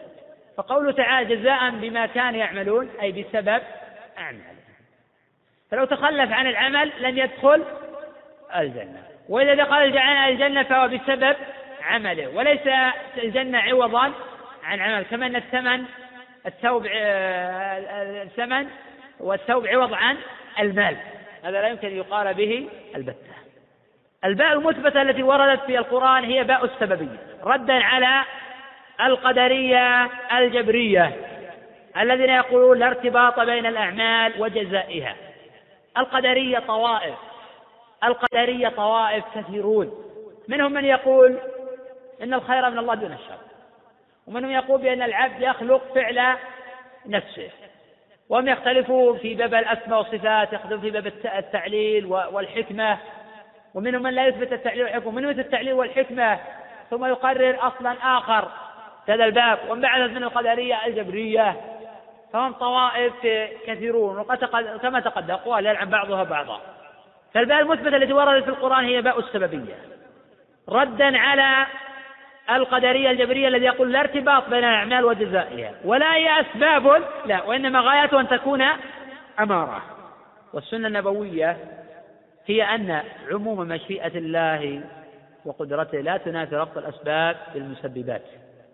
وقد جاء في المدارس سياق قول أهل السنة في هذا الباب. قال ابن القيم رحمه تعالى وهم الفرقة الوسط المثبتون لعموم مشيئة الله وقدرته وخلقه العباد وخلقه العباد وأعمالهم ولحكمته التامة المتضمنة ربط الأسباب بمسبباتها وانعقادها بها شرعا وقدرا وترتيبها عليها عاجلا وآجلا. وهذا كله يؤمن به أهل السنة والجماعة. ولا يخرجون عن أفعال الله ولا عن شرعه حكمها ومصالحها. فهم يؤمنون بما يلي. الأمر الأول يؤمنون بالقدر خيره وشره. غير أنهم لا يحتجون بالقدر على المعاصي. عند مراد الله تفنى كميت وعند مراد النفس تسلي وتلحم وعند خلاف الأمر تحتج بالقضاء وغيرا على الرحمن للجبر تزعم. ويؤمنون أيضا بأن أفعال العباد مخلوقة لله لأن أفعال العباد مخلوقة لله. ويؤمنون أيضا بأن الخلق غير المخلوق. ويؤمنون أيضا بأن الله خالق أفعال العباد والعباد لهم قدرة وإرادة ومشيئة ومشيئة المخلوق تابعة لمشيئة الله. وما تشاءون إلا أن يشاء الله رب العالمين. ويؤمنون أيضا بعموم مشيئة الله وقدرته. ويؤمنون أيضا بحكمتها التامة المتضمنة لربط الأسباب بالمسببات وانعقادها بها شرعا وقدرا. قال المؤلف رحمه الله تعالى وكل طائفة من أهل الباطل تركت نوعا من الحق. قد تقدم قوله صلى الله عليه وسلم وستفترق هذه الأمة على ثلاث وسبعين فرقة كلها في النار إلا واحدة. تقدم أن هذه الواحدة هي الجماعة وتقدم أن هذا الخبر صحيح والصحابة الترمذي وغيره من أهل العلم. فكل طائفة من أهل الباطل تركت نوعا من الحق أي لن تترك الحق بالكلية. فحينئذ لا نرفض كل شيء تقرره هذه الطوائف المنحرفة. ولا يعني هذا أننا نبحث في كتبهم عما عندهم من الحق. فهذا شيء وما أقرره شيء آخر. ففي كتب أهل السنة غنى عن كتب أهل البدع. ونحن مكتفون بكلام ربنا وبسنة نبينا صلى الله عليه وسلم وبكلام أهل السنة عما جاء في كتب أهل البدع وأهل الضلال. فإنهم لم يستفيدوا من كتبهم. وقد اعترف بذلك عقلاؤه وتواتر النقل عنهم بأن هذه العلوم لا تسمن ولا تغني عن صاحبها شيئا وإنما زلة أقدام وظلة أفهام. قال الرازي نهاية أقدام العقول عقال وأكثر سعي العالمين ضلال وأرواحنا في وحشة من جسومنا وغاية دنيانا أذى وبال. ولم نستفد من بحثنا طول عمرنا سوى أن جمعنا في قيل وقال. لقد تأملت الطرق الكلامية والمناهج الفلسفية فما رأيتها تشفي عليلا ولا تروي غليلا. ورأيت أقرب الطرق طريقة القرآن. أقرع في الإثبات الرحمن على العرش استوى. إليه يصعد الكلم الطيب والعمل الصالح يرفعه. أقرأ في النفي ليس كمثله شيء. ولا يحيطون به علما. ومن جرب مثل تجربتي عرف مثل معرفتي. وقال الشيخ الثاني لعمري لقد طفت المعاهد كلها وسيرت طرفي بين تلك المعالم. فلم أرى إلا واضعا كف حائر على ذقن أو قارعا سن نادم وقال أحدهم يا ليتني أموت على عقائد إحدى عجائز يسابون أي على الفطرة. تغيرت فطرهم. ولذلك لا يرتدي علم الكلام أحد فيفلح. إذا ما يرد في كلام القدرية والجبرية ليس كله باطلا ففيه حق وفيه باطل. وكل طائفة من الباطل تركت نوعا من الحق فإن ارتكبت لأجل نوعا من الباطل. أهل السنة حين يردون الباطل لا يردونه بباطل يردونه بحق فلا نرد الباطل بباطل معاذ الله. كصنيع المنهزمين في مجال الفكر في مجال الاعتقاد في مجال السياسة. من النماذج في هذا الوقت الحاضر من الإنهزامية أمام الحضارة الغربية وأمام الإعلام الغربي حين تحدث الإعلام الغربي عن المسلمين بأنهم إرهابيون وأنهم يقتلون الأبرياء وأنهم يسطون على البلاد الأخرى. انهزم أمام هذا الكلام المجمل الذي في حق وباطل بعض المحسوبين على الإسلام فقال الإسلام لا يهاجم أحدا وليس عنده جهاد طلب. الجهاد كله في الإسلام جهاد دفع انهزامية ومخالفة لما أجمع عليه المسلمون. ومخالفة للكتاب والسنة ومخالفة للتاريخ الثابت في حياة النبي صلى الله عليه وسلم متمثل في حياة النبي صلى الله عليه وسلم وفي حياة الصحابة كلهم. آخر غزو غزاة النبي صلى الله عليه وسلم تبوك وكانت طلبا وليست دفاعا. وتوفي النبي صلى الله عليه وسلم على ذلك. وهكذا غزوات الصحابة رضي الله عنهم. إذا لا ننهزم لا في أفكارنا ولا في عقائدنا ولا في أعمالنا ولا في سلوكنا ولا في تصرفاتنا ولا في سياساتنا. ولا تنصل عما جاء به الشرع. فحين توصف بالمجسم لا تنفي التجسيم مطلقا. فإن أهل البدع يصفون أهل السنة بالتجسيم. فلا ترتكب شططا كصنيع هؤلاء تقول لا لسنا مجسمين. وهم يعتقدون أن المجسم هو الذي يثبت الأسماء والصفات. فحينئذ تقع في الباطل. فصل في قضية التجسيم. ما هو التجسيم ومن هو المجسم ومتى يطلق على الرجل بأنه مجسم وهل يعتبر إثبات الأسماء والصفات تجسيما؟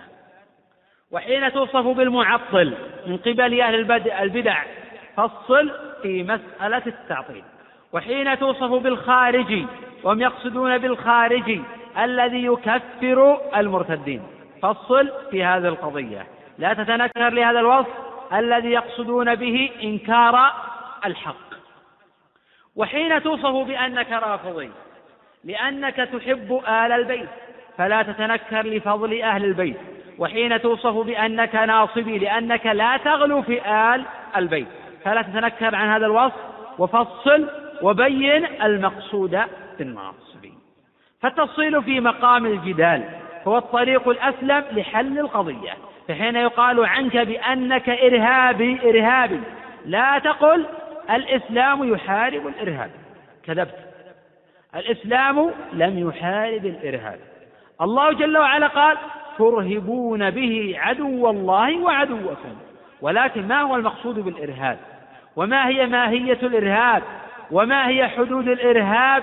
ثم تنتقل إلى نقطة أخرى. ومسألة مهمة. من هو المرهب؟ وما حدود إرهابه وما هي الدوافع وراء الإرهاب. فليس المقصود الحديث عن هذه القضية من كل وجه المقصود الحديث عن الإنهزامية. فإن أهل السنة لا يرتكبون الباطل حين يردون الباطل بل يردون الباطل بالسنة والجهل بالعلم والبدعة بالسنة والشرك بالتوحيد.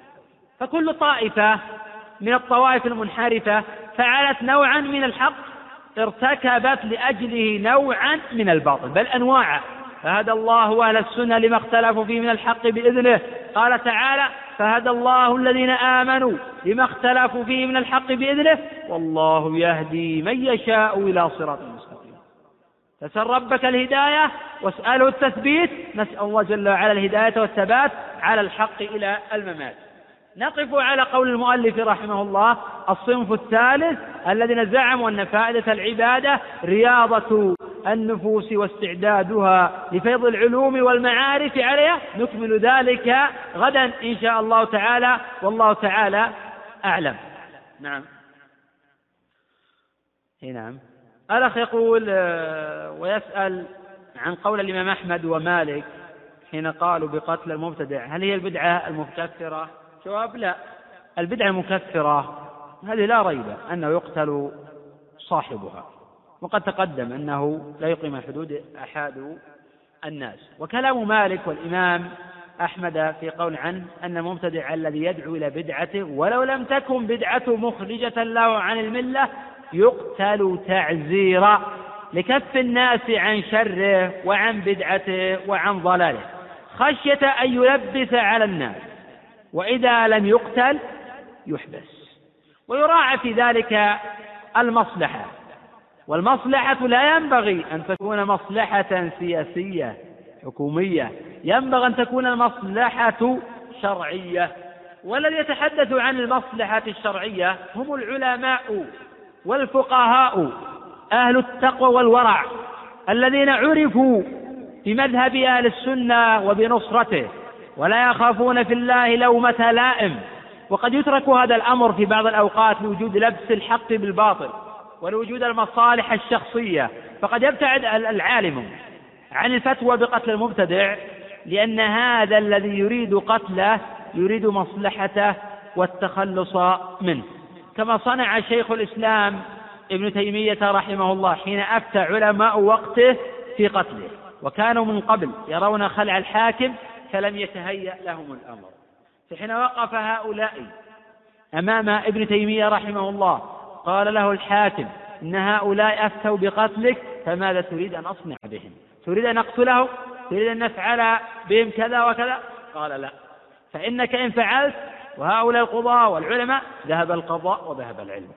وشيخ الإسلام يعلم أن هؤلاء لا ينصرون العلم ولا ينصرون الدين ولكن لما علم من هذا الوالد أنه يريد قتلهم لمصلحته الشخصية امتنع رحمه الله عن الفتوى بهذا. وهذه حقيقة العدل فأهل السنة يعدلون مع الطوائف الأخرى يعدلون مع أنفسهم ويعدلون مع الطوائف الأخرى ولا يظلمون أحدا.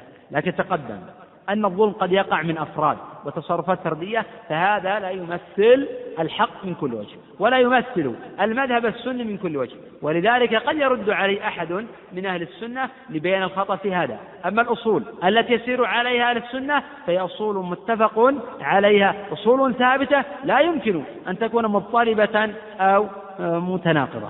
يكفي هذا. بسم الله الرحمن الرحيم. السلام عليكم ورحمة الله وبركاته. وبعد فهذا الدرس الثالث والعشرون من دروس فضيلة الشيخ سليمان بن ناصر العلوان حفظه الله تعالى. المتضمنة شرح كتاب تجريد التوحيد المفيد للشيخ العلامة أحمد بن علي المقريزي الشافعي. وموضوع هذا الدرس من قوله الصنف الثالث الذين زعموا أن فائدة العبادة رياضة النفوس حتى قوله اعلم أن الله خلق الخلق لعبادته الجامعة لكمال محبته مع الخضوع له والانقياد لأمره. وكان إلقاء هذا الدرس في اليوم السابع والعشرين من شهر رجب من عام 1422 الحمد لله رب العالمين والصلاة والسلام على نبينا محمد وعلى آله وصحبه أجمعين قال المؤلف رحمه الله تعالى الصنف الثالث الذين زعموا أن فائدة العبادة رياضة النفوس واستعدادها لفيض العلوم والمعارف عليها وخروج قواها من قوى النفس السبعية والبهيمية. فلو عطلت العبادة لالتحقت بنفوس السباع والبهائم فالعبادة تخرجها إلى مشابهة العقول فتصير قابلة لانتقاش صور المعارف فيها. وهذا يقوله طائفتان أحدهما من يقرب إلى الإسلام والشرائع من الفلاسفة القائلين بقدم العالم وعدم الفاعل المختار. والطائفة الثانية من تفلسف من صوفية الإسلام ويقرب إلى الفلاسفة فإنهم يزعمون أن العبادات رياضات لاستعداد النفوس للمعارف العقلية ومخالفة العوائد. ثم من هؤلاء من لا يوجب العبادة إلا بهذا المعنى. فإذا حصل لها ذلك بقي متحيرا في حفظ أوراده والاشتغال بالوارد عنها. ومنهم من يوجب القيام بالأوراد وعدم, وعدم الإخلال بها وهم صنفان أيضا. أحدهما من يقول بوجوبها حفظا للقانون وضبطا للناموس والآخرون يوجبونها حفظا للوارد وخوفا من تدرج النفس بمفارقتها إلى حالتها الأولى من البهيمية. فهذه نهاية إقدامهم في حكمة العبادة. وما شرعت لأجله ولا تكاد تجد في كتب المتكلمين على طريق السلوك غير طريق غير غير طريق من هذه الطرق الثلاثة أو مجموعها. والصنف الرابع هم القائلون بالجمع بين الخلق والأمر والقدر والسبب. فعندهم أن سر العبادة وغايتها مبني على معرفة حقيقة الإلهية ومعنى كونه سبحانه إلها. وأن العبادة موجب الإلهية وأثرها ومقتضاها وارتباطها كارتباط متعلق الصفات بالصفات وكارتباط المعلوم بالعلم والمقدور بالقدرة والأصوات بالسمع والإحسان بالرحمة والعطاء بالجود. فعندهم من قام بمعرفتها على النحو الذي فسرناها به لغة وشرعا مصدرا وموردا استقام له معرفة حكمة العبادات وغاياتها وغايتها. وعلم أنها هي الغاية التي خلقت لها العباد ولها أرسلت الرسل وأنزلت الكتب وخلقت الجنة والنار. وقد صرح سبحانه بذلك في قوله وما خلقت الجن والإنس إلا ليعبدون فالعبادة هي التي وجدت لأجلها الخلائق كلها. كما قال تعالى أيحسب الإنسان أن يترك سدى أي مهملا؟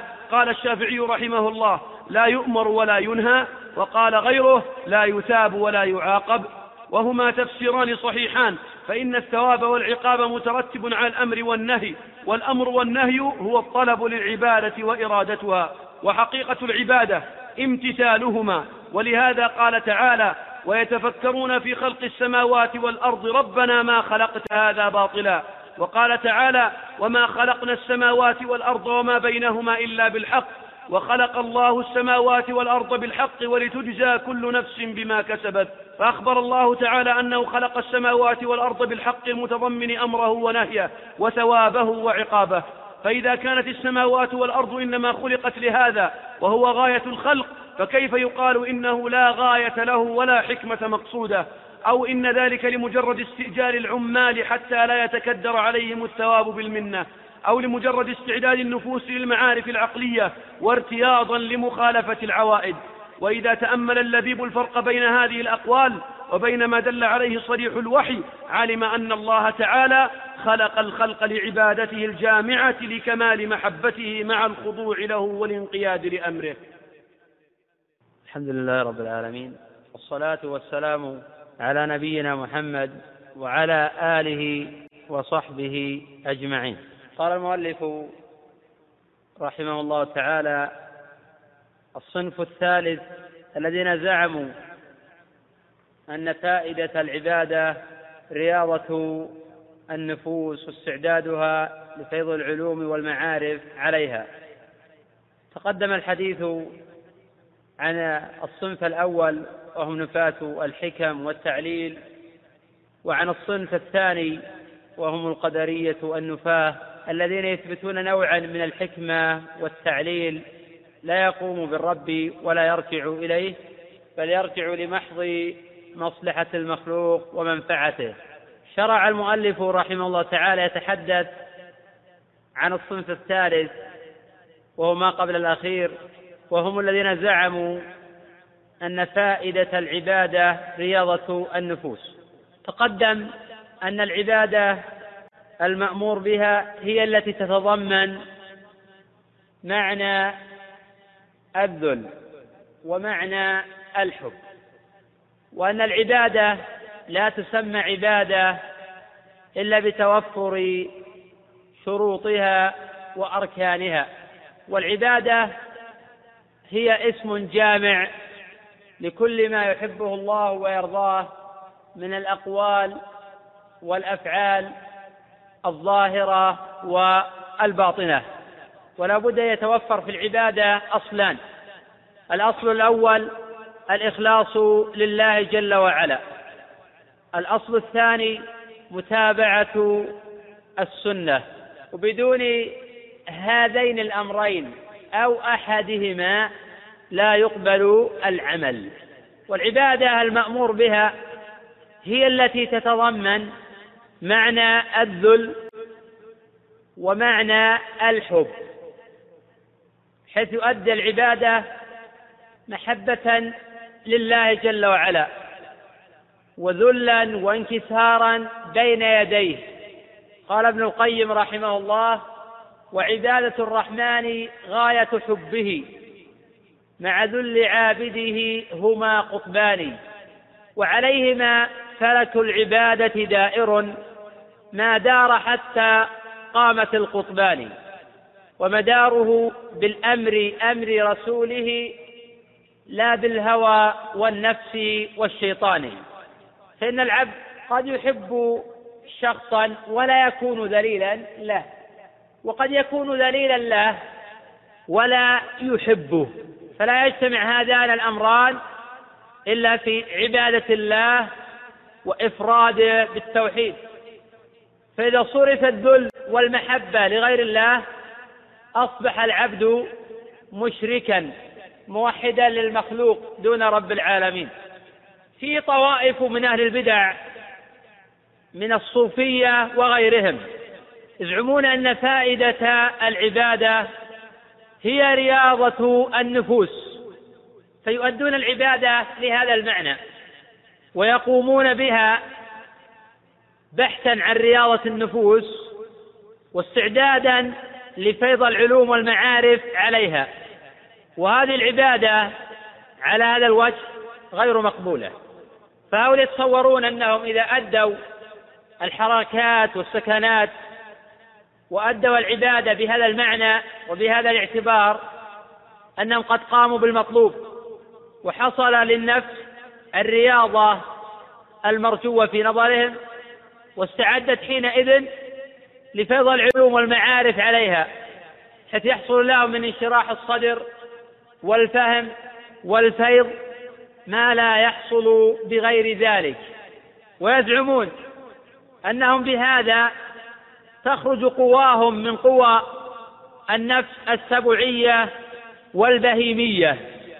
فلو عطلت العبادة لالتحقت بنفوس السباع والبهائم فهم يرون وجوب العبادة وشرعيتها لكن لا يؤدونها محبة لله وذلا ولا طلبا لثوابه وهربا عن عقابه ولا يعبدون الله جل وعلا بالمحبة والخوف والرجاء.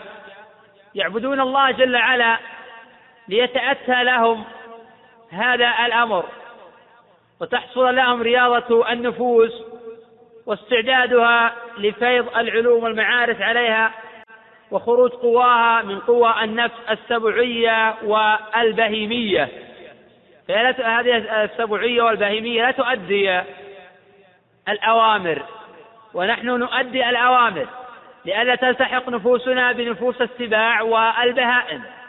فهذا زعمهم ويقولون العبادة تخرجها إلى مشابهة العقول.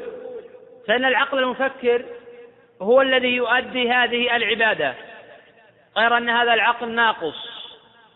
فلو كان في هذا العقل كمال وتوقد ذهن وقابلية لما جاءت به الرسل جاءت به الكتب لأرشدهم إلى الصواب وأرشدهم إلى معنى قوله تعالى إياك نعبد وإياك نستعين وما من عبد يخرج عن الحق إلا لهوى في النفوس أو نقص في العقول أو إعراض عما جاءت به الرسل. والهوى, والهوى يتمثل بالأطماع الدنيوية وبالتقليد وبنحو ذلك. فهؤلاء دون العبادة ويزعمون أن العبادة تخرجها إلى مشابهة العقول فتصير قابلة لانتقاش صور المعارف عليها أو فيها. وهذا لا يتأتى لهم من وجوه. الوجه الأول أن المعارف لا تحصل إلا بطاعة الله جل وعلا وامتثال أمره. الأمر الثاني أن انشراح الصدور واتساعها لا تكون بالابتداع والخروج عن الحق. قال تعالى الذين آمنوا وتطمئن قلوبهم بذكر الله ألا بذكر الله تطمئن القلوب. الوجه الثالث أن من لم يؤدي العبادة محبة لله وذلا بين يديه فلا يحصل له انشراح آه، الصدر. وإن وجد شيء من ذلك فهو نسبي. سرعان ما يذهب ويضمحل وينقلب هما وغما. أبى الله جل وعلا إلا أن يذل من عصاه وخالف أمره. وهؤلاء قد ضلتهم الشياطين واحتوشتهم أسباب الشقاوة. قال تعالى ومن يعش عن ذكر الرحمن نقيض له شيطانا فهو له قرين. ويشابه هؤلاء قوم في عصرنا يقولون بأن الصلاة رياضة وليست بعبادة. الصلاة بهذا الاعتبار هي رياضة لكن لا نؤديها من أجل الرياضة. نؤديها عبادة لله امتثالا لأمره واجتنابا لنهيه ومحبة لله وخوفا ورجاء. ولا يصح تسمية الصلاة عبادة إلا حين تتضمن معنى الذل ومعنى الحب.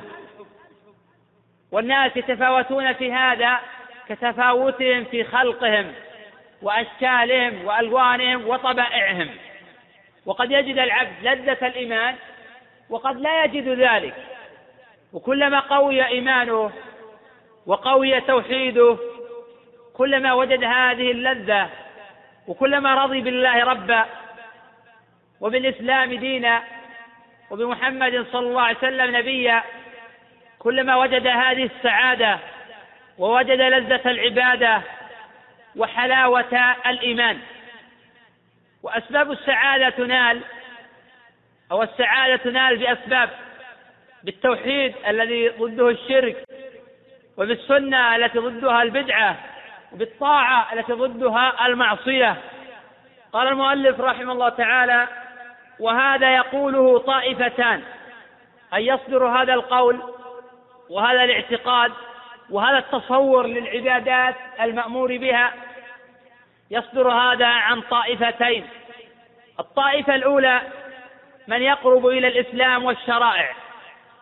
لفظ ابن القيم رحمه الله تعالى في مدارج السالكين من يقرب إلى النبوات والشرائع ولم يذكر الإسلام. قوله من الفلاسفة القائلين بقدم العالم وعدم الفاعل المختار. والمؤلف رحمه تعالى لم يقل من أهل الإسلام إنما قال يقربون من النبوات والشرائع. وهذا في بعض الجوانب وليس في كل الجوانب. وقد زعم أرسطو صاحب منطق اليونان بأن العالم المفعول قديم مع الله وأنه مقارن له في الزمان. وقد أشار إلى قولهم ابن القيم رحمه الله تعالى في النونية فقال لسنا نقول كما يقول الملحد زنديق صاحب منطق اليوناني بدوام هذا العالم المشهود والأرواح في أزل ليس بفاني. هذه مقالات الملاحدة الأولى كفروا بخالق هذه الأكوان. وقد ذكر الغزالي كفر الفلاسفة في مسائل منها إنكارهم حشر الأجساد والتعذيب بالنار والنعيم في الجنة. من قوله إن الله لا يعلم الجزئيات تفصيل الحوادث ويحصرون علم الله جل وعلا بالكليات. ومنها قولهم إن العالم قديم. وأن الله تعالى متقدم على العالم بالرتبة كتقدم العلة على المعلول. ولم يزالا في الوجود متساويين. إلى آخر كلامه رحمه الله تعالى في كتابه تهافت الفلاسفة. والفلسفة باللغة اليونانية محبة الحكمة والحكمة قولية وفعلية. ومن الفلاسفة البراهمة الهنود الذين ينكرون النبوة ولا يقولون بها أصلا. قال المؤلف والطائفة الثانية من تفلسف من صوفية الإسلام بمعنى ادعى الحكمة وادعى المعرفة وصاغ ذلك بفلسفة وهؤلاء يقربون إلى الفلسفة وهؤلاء يزعمون أن العبادات رياضات استعداد النفوس للمعارف العقلية ومخالفة العوائد. وقد نازع بعض أهل العلم في نسبة هؤلاء إلى الإسلام وفي نسبة الصوفية إلى الإسلام حيث قال المؤلف رحمه الله من صوفية الإسلام وقال أصحاب هذا القول ليس في الإسلام صوفية وتعقب بعض المعلقين على مدارج السالكين هذا القول ونازع ابن القيم في هذا الإطلاق وفي هذا المنازعة نظر لأن هذا ناتج من سوء فهم من هذا المعلق لأن ابن القيم رحمة تعالى حين قال من صوفية الإسلام لا يقصد أن الإسلام في صوفية ولكن يقصد من المنسوبين إلى الإسلام وأن هذه الصوفية لم تخرجهم عن الإسلام إلى دائرة الكفر. ويقصد أيضا من المنسوبين إلى الإسلام. بصرف النظر هل هذه النسبة صحيحة أم باطلة؟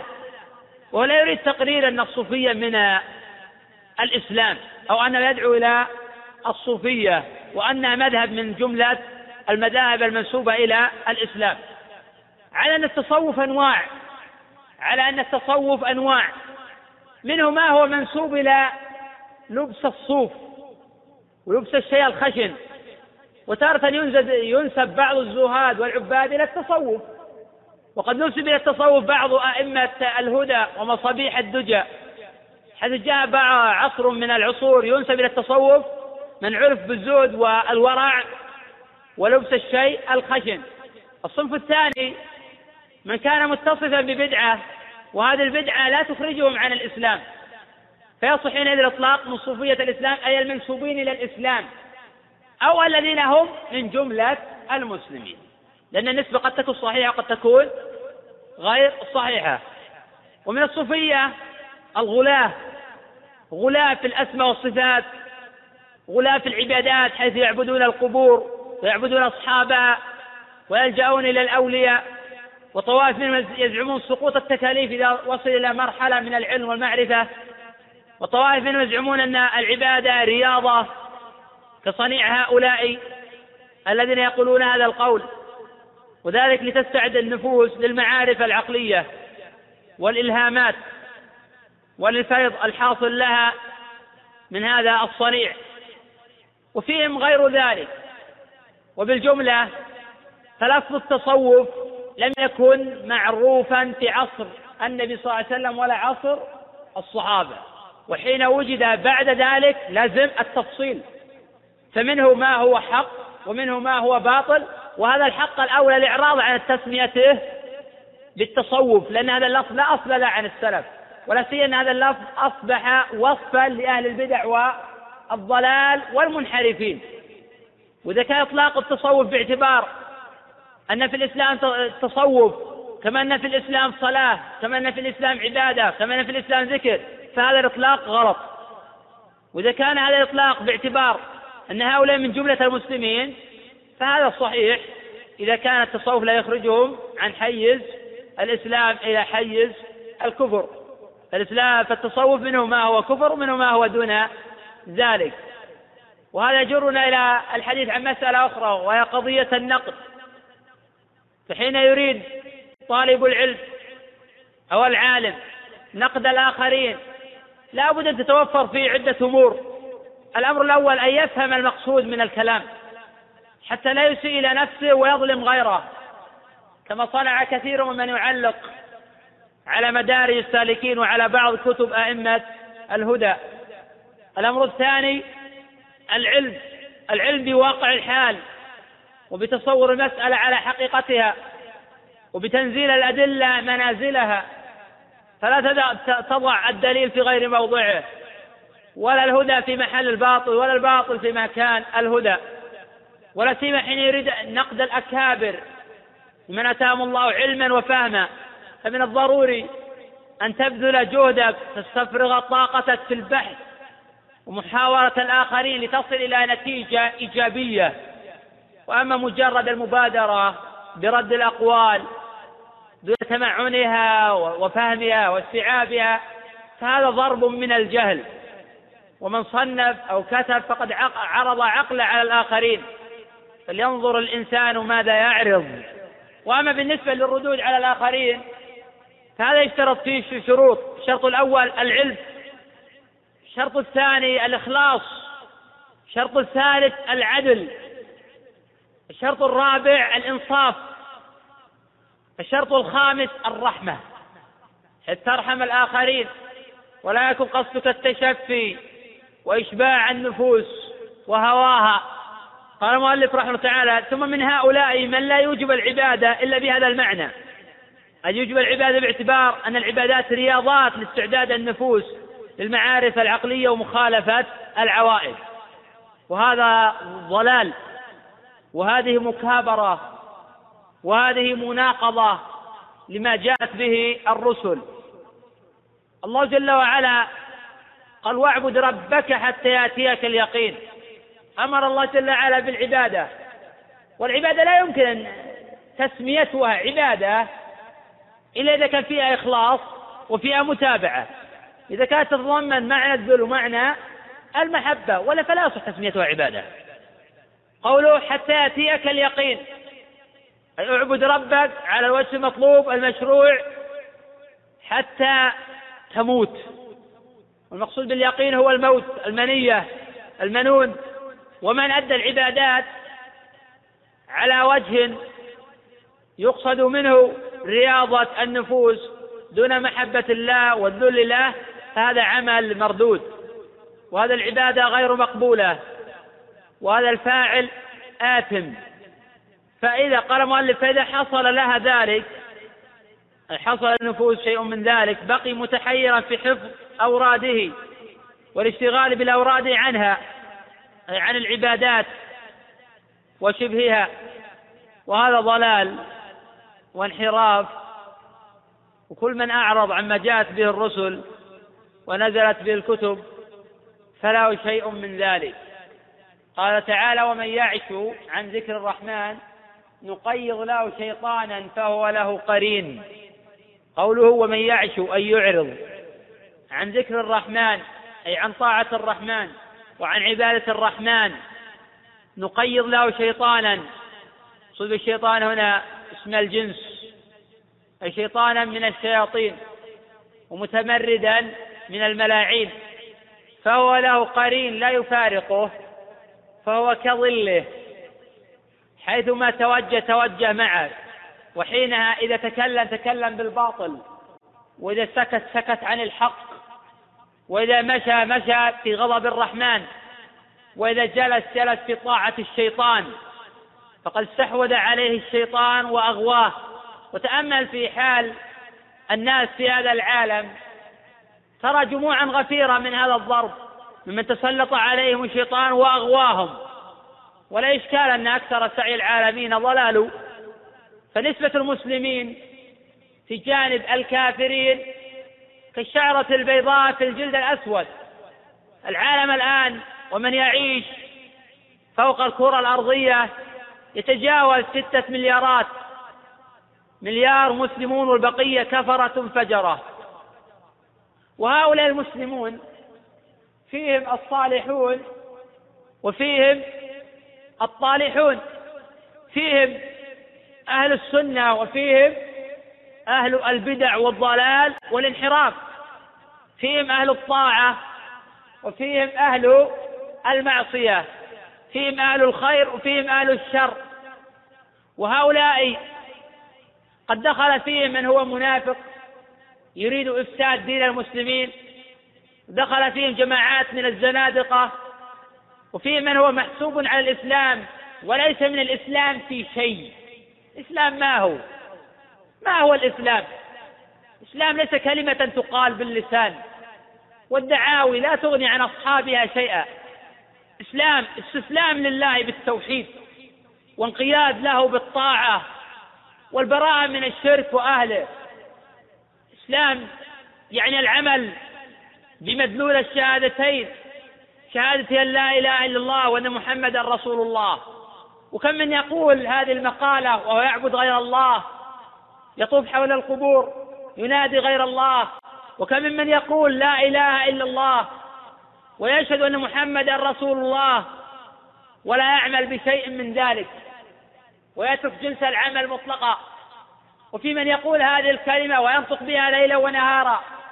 ولا يصلي ولا يصوم ولا يزكي ولا يحج.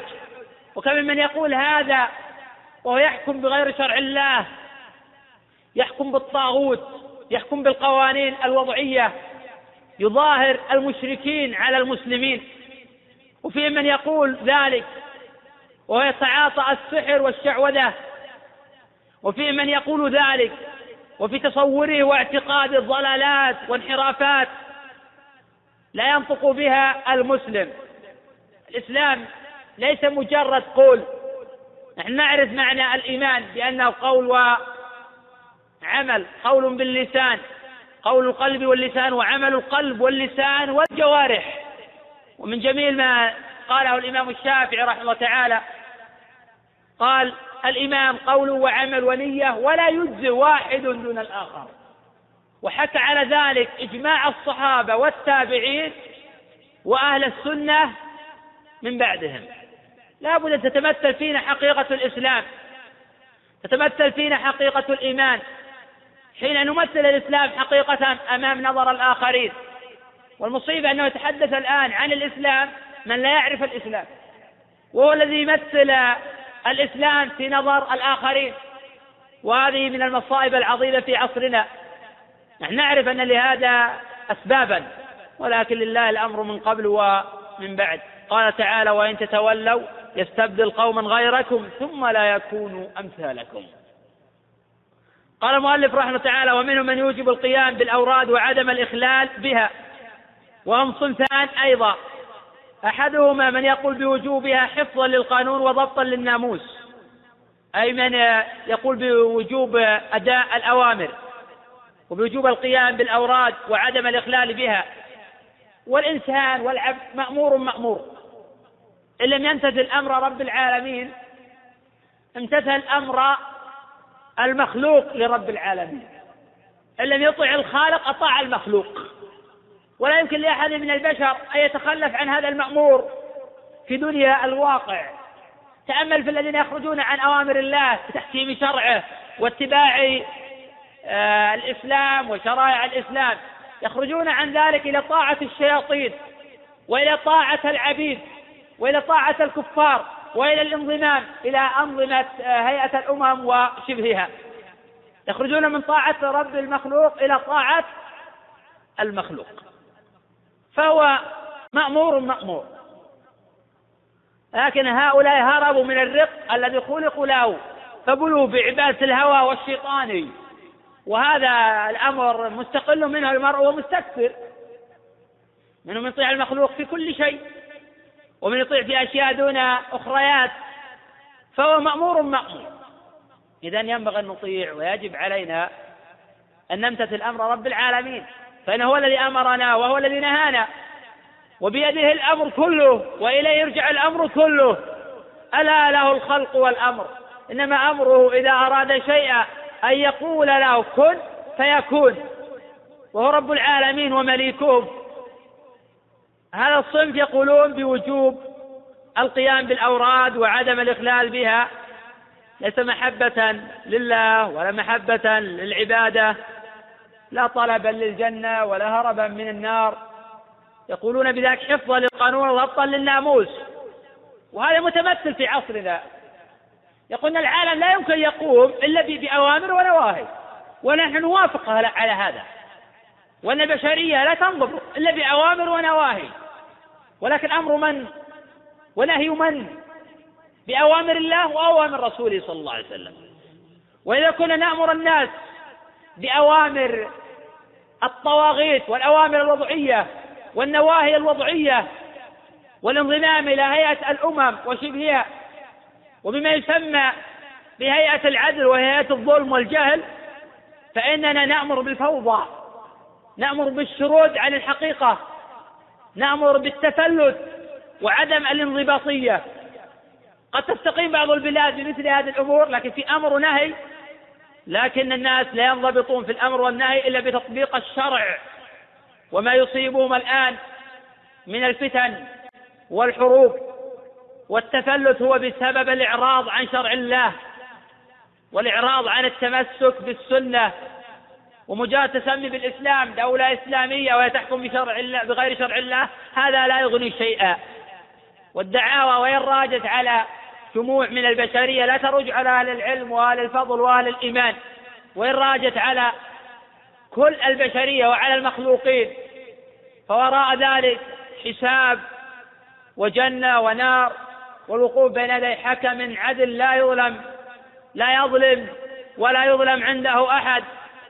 والأمم بحاجة إلى العودة إلى رشدها ليكون الدين كله لله وتعيش البشرية المظلومة المقهورة تحت بساط العدل مظلة الأمن تعيش على حكم الله وعلى شرع الله. أتستبدلون الذي هو أدنى بالذي هو خير. ما لكم كيف تحكمون؟ أفلا تعقلون؟ والآخرون يوجبونها. أي يوجبون القيام بالأوراد وعدم الإخلال بها حفظا للوارد وخوفا من تدرج النفس بمفارقتها إلى حالتها الأولى من البهيمية. وهؤلاء ظل سعيهم في الحياة الدنيا وهم يحسبون أنهم يحسنون صنعا. وقد تقدم أن العبادة المأمور بها هي التي تتضمن معنى الذل ومعنى الحب وأنه لا يصح تسمية عبادة إلا بهذا الاعتبار وبهذا المعنى.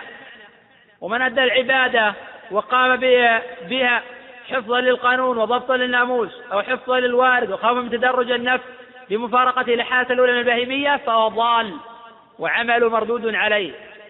وجماعات من هذا الضرب يقومون بالأوراد ولا يخلون بها. خشية مشابهة النفس للبهائم ويقول لو عطلت العبادة لالتحقت النفوس بنفوس السباع والبهائم. فالعبادة تخرجها إلى مشابهة العقول. وحينئذ تصير قابلة لانتفاش صور المعارف فيها. هذه نهاية إقدامهم في حكمة العبادة. وما شرعت لأجله. ولا تكاد تجد في كتب المتكلمين على طريق السلوك غير طريق من هذه الطرق الثلاثة أو مجموعها. والصنف الرابع. قال المؤلف رحمه تعالى هم القائلون بالجمع بين الخلق والأمر والقدر والسبب. جاء في المدارج والصنف الرابع هم الطائفة المحمدية الإبراهيمية أتباع الخليلين.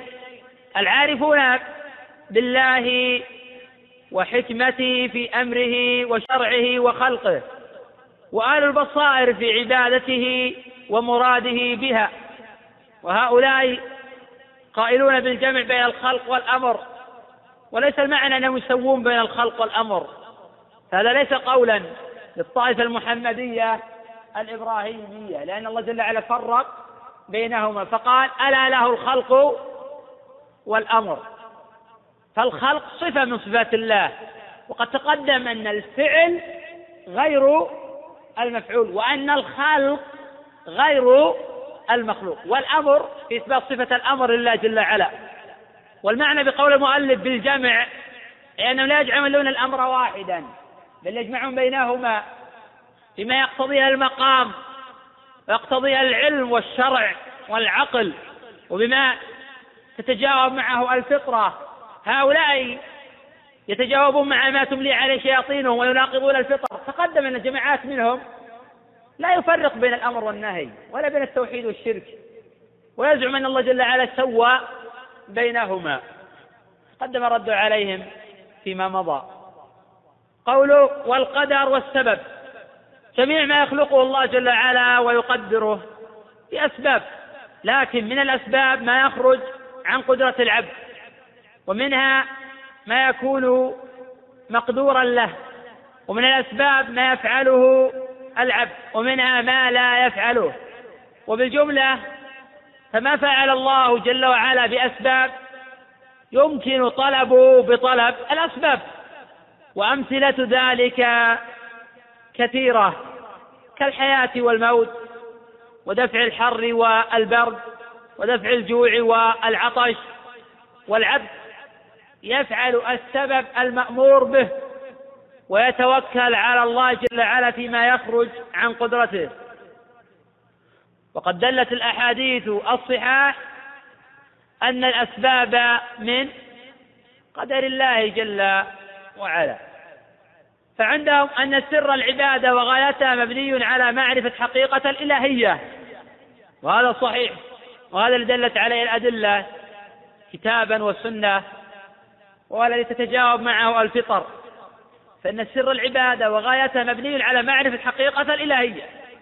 ومعنى كونه سبحانه إله الإله هو المألوه بمعنى المعبود محبة وتعظيما وخوفا ورجاء.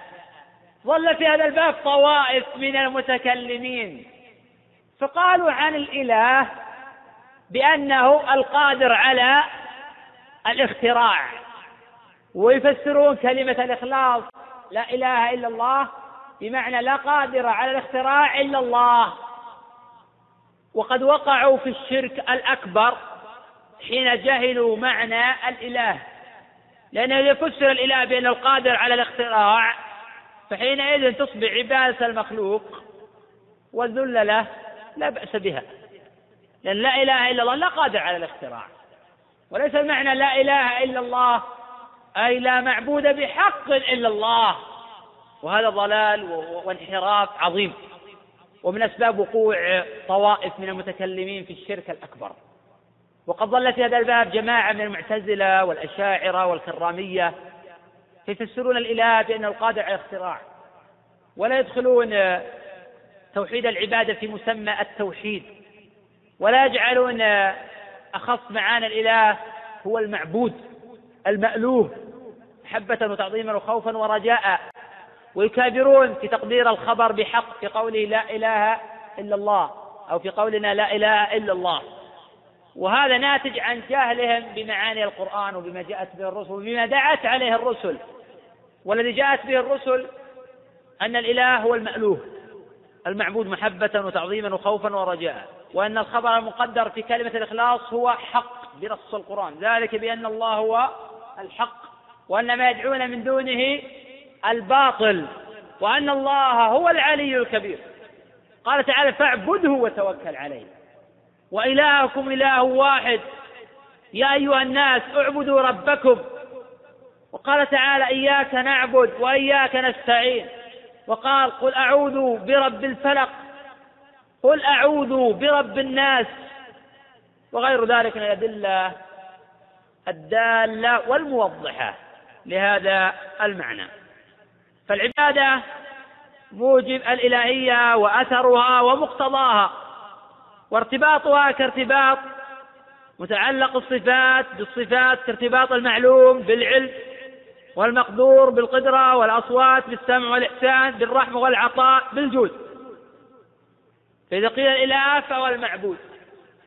ولا ينفك هذا عن هذا إلا كانفكاك العطاء عن الجود والأصوات عن السمع والإحسان عن الرحمة.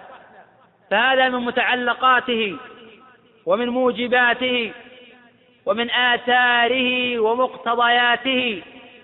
فعند الطائفة المحمدية الإبراهيمية أن من قام بمعرفة على النحو الذي فسرناه به لغة وشرعا مصدرا وموردا استقام له معرفة حكمة الرب حكمة العبادات معرفة حكمة العبادات وغايتها.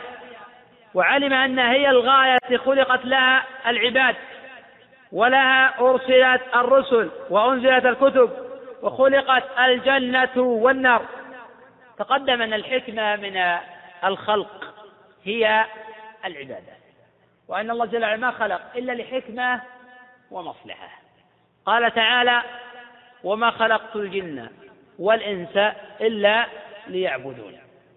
فمن عرف ما جاءت به الرسل استقام له معرفة حكمة العبادات وغايتها وقد صرح سبحانه بذلك في قوله وما خلقت الجن والإنس إلا ليعبدون. العبادة هي الغاية التي خلق لها الخلق كلهم. ومعنى يعبدون أي يوحدون. وقال جماعة إلا لآمرهم وأنهاهم. ولا تنافي بين الأمرين. فمن الأوامر الأمر بالتوحيد. ومن النواهي النهي عن الشرك. فالعبادة هي التي وجدت لأجلها الخلائق كلها كما قال تعالى أيحسب الإنسان يترك سدى. أي مهملا وهذا قول ابن عباس وقتادة. وقال الشافعي أي لا يؤمر ولا ينهى.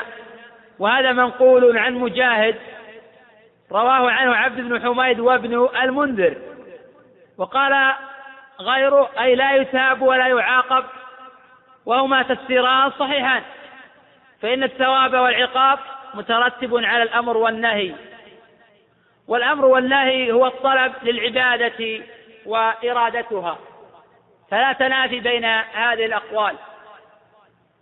فأخياته ترجع إلى أمر واحد وحقيقة العبادة امتثالهما أي الأمر والنهي. وهذه هي الحقيقة العبودية. فإن حقيقة العبادة امتثال الأمر والنهي. ومن شرد عن ذلك ولو أدى العبادات الظاهرة فلا تسمى عبادة صحيحة حتى يمتثل الأمر والنهي. ولهذا قال تعالى ويتفكرون في خلق السماوات والأرض ربنا ما خلقت هذا باطلا ما خلقت هذا باطلا في إثبات صفة الخلق لله جل وعلا. ومن أسمائه جل وعلا الخالق. والله جل وعلا هو الخلاق العليم. فهؤلاء يتفكرون في خلق السماوات والأرض يقولون ربنا ما خلقت هذا باطلا. وحقيقة هذا أن يتمثل الأمر والنهي في العبودية وأن نمتثل الأمر والنهي في حياتنا وفي عباداتنا. فلا نخالف أمر الله ولا نرتكب نهيه.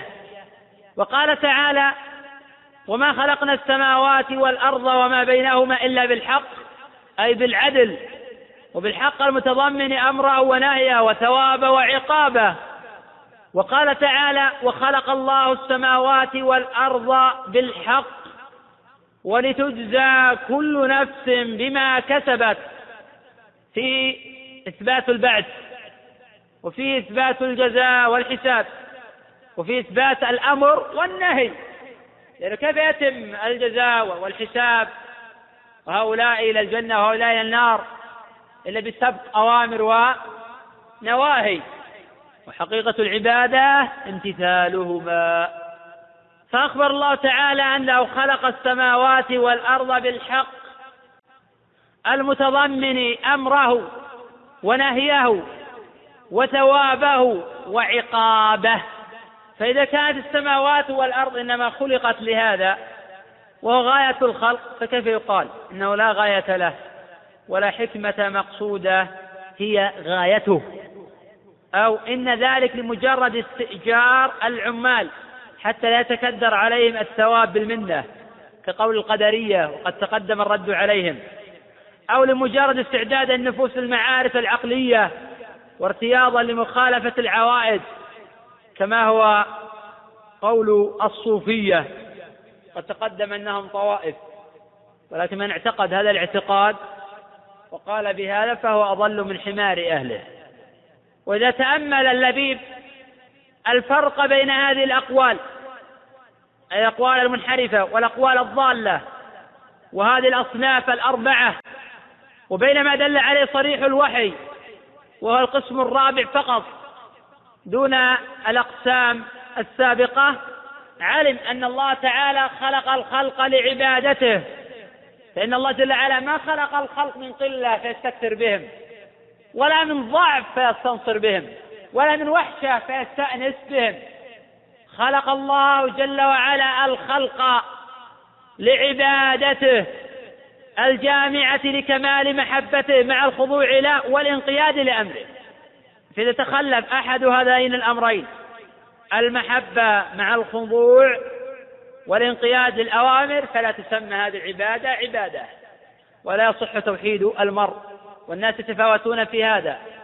منهم ما هو مسلوب هذا بالكلية ومنهم من هو ناقص ومنهم من استوفى هذا وهم مراتب متفاوتة.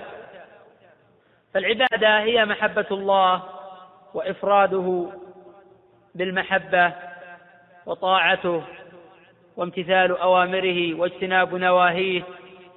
والله جل وعلا خلق الجن والإنس للعبادة أي ليقوموا بالعبادة. فمن أطاع جازاه الله جل وعلا بجنة عرضها السماوات والأرض ومن أبى وعصى فقد خلق الله النار وخلق الله لها أهلا. وقد جاء في البخاري من حديث فلايح بن سليمان عن هلال بن علي عن عطاء بن يسار عن أبي هريرة أن النبي صلى الله عليه وسلم قال كل أمتي يدخلون الجنة إلا من أبى قالوا يا رسول الله ومن يأبى؟ قال من أطاعني دخل الجنة ومن عصاني فقد أبى وقال تعالى وأطيعوا الله والرسول لعلكم ترحمون. ومفهوم هذه الآية من أن من تخلف عن جنس الطاعة لله أو للرسول فلا تناله الرحمة. قال تعالى إن رحمة الله قريب من المحسنين. والله أعلم. نقف على هذا ونواصل إن شاء الله تعالى الشرح غدا بدءا. من قول المؤلف رحمه الله تعالى فأصل العبادة محبة الله بل إفراده تعالى بالمحبة فلا يحب معه سواه ويصح فلا يحب معه سواه والله أعلم.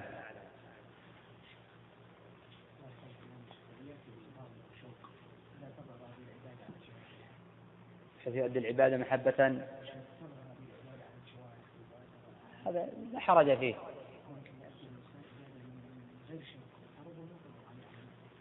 الشوق قلت لك مراتب. لا يعني هذا أن من لم يؤدى العبادة آه، بشوق كامل وبمحبة كاملة وبذل كامل أنه يخرج عن حيز الإسلام. قلت الناس يتفاوتون في هذا فمقل ومستكمل. من يؤدي العبادة على هذا الوجه؟ ومنهم من آه، تكون محبته ناقصة ويكون ذله ناقصا. فهذا في إيمانه نقص. ومنهم من يؤدي العبادة بدون محبة أصلا وبدون خوف ولا رجاء أصلا وبدون ذل. يؤدي العبادة باعتبار أن العبادات رياضات للنفوس واكتساب للمعارف والعلوم. فهذه العبادة لا تسمى عبادة وهذه العبادة غير مقبولة وليس لصاحبها أجر. ولا يجر على مثل هذا. نعم.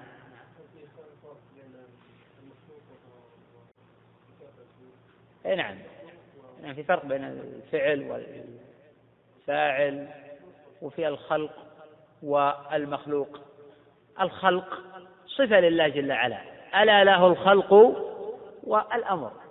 والمخلوق مخلوقة الله جل وعلا. فالخلق صفة لله. وليس هناك شيء من صفات الله يقال عنه بأنه مخلوق فإن هذا كفر. صفات الله جل وعلا منه وهي قائمة به والصفات نوعان كما سبق تقرير ذلك. صفات لازمة وصفات متعدية. فالخلق صفة لله والخلق يختلف عن المخلوق. المخلوق ليس صفة لله. واضح؟ نعم.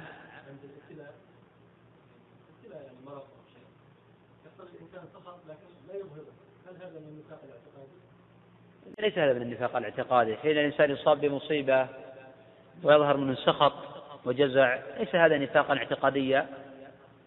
هذا ينتج من ضعف الإيمان من قلة الصبر والتوكل على الله جل وعلا. وقد قال تعالى ومن يؤمن بالله يهدي قلبه. قال علقمة هو الرجل تصيبه المصيبة فيعلم أنها من عند الله فيرضى ويسلم. روى ابن جرير رحمه الله تعالى في تفسيره. فإذا أصيب بمصيبة فيجب عليه أن يصبر ويستحب في حقه الرضا. إذا أصابه جزع وهلع وأدى بهذا إلى الاعتراض على القدر هذا نقص في الإيمان. وغالب مصائب الخلق ناتجة عن ضعف إيمانهم بالقدر خيره وشره. لأن من علم أن ما أصابه لم يكن ليخطئه وما أخطأ لم يكن ليصيبه. هانت عليه المصائب وقوي إيمانه وعظم توحيده. قال تعالى قل لن يصيبنا إلا ما كتب الله لنا. وقال تعالى ما أصاب مصيبة في الأرض ولا في أنفسكم إلا في كتاب من قبل أن نبرأها أي نخلقها. إن ذلك على الله يسير. وقال تعالى الذين إذا أصابتهم مصيبة قالوا إن لله وإنا إليه راجعون. هذا هو المشروع لمن أصيب مصيبة. أن يسترجع ويقول إنا لله وإنا إليه راجعون.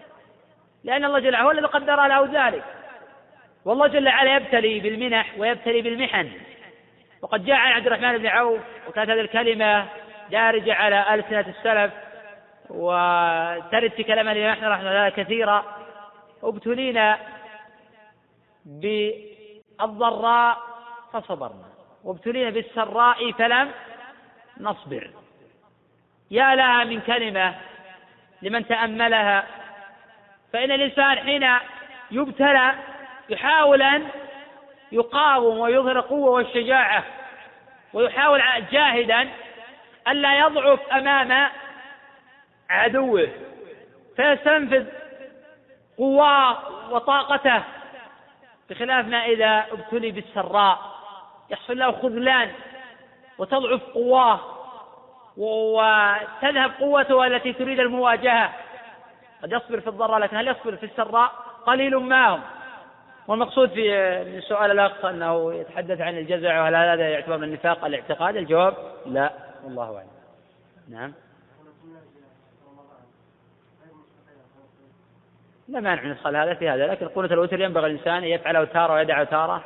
وأما القنوت النوازل فيقنت آه، الإمام حتى ترتفع النازلة. ولا بأس بالقنوت في كل الصلوات آه، الخمس في الظهر والعصر والمغرب والعشاء والفجر. ويقنت بعد آه، ركعة بعد الركوع أو بعد رفع الركوع من الركعة الأخيرة. ويدعو للمؤمنين ويدعو على الكافرين. يدعو للمؤمنين بالنصر والتأييد ويدعو على الكافرين. وفي رمضان كما يسأل الأخ يقنت عقب الفرائض ولا بأس يدعو للمستضعفين من المؤمنين ويدعو على الكافرين في قنوت الوتر. لكن قنوت الوتر ينبغي يفعل تارة ويدعو تارة أخرى لأنه لم يثبت عن النبي صلى الله عليه وسلم. إنما جاء عن الصحابة رضي الله عنهم وما كانوا يثابرون على هذا الأمر ويفعلون على وجه الدوام. يفعلون تارة ويدعون تارة أخرى. ومنهم من قصر على النصف الأخير من رمضان. منهم قال يفعل آه، في العام كله. وهذا في نظر لأن الحديث الوارد في هذا الباب ضعيف وقد ضعفه الإمام أحمد وضعفه ابن خزيمة وجماعة من الحفاظ. وقال لا يصح في الباب شيء إنما ثبت عن الصحابة رضي الله عنهم.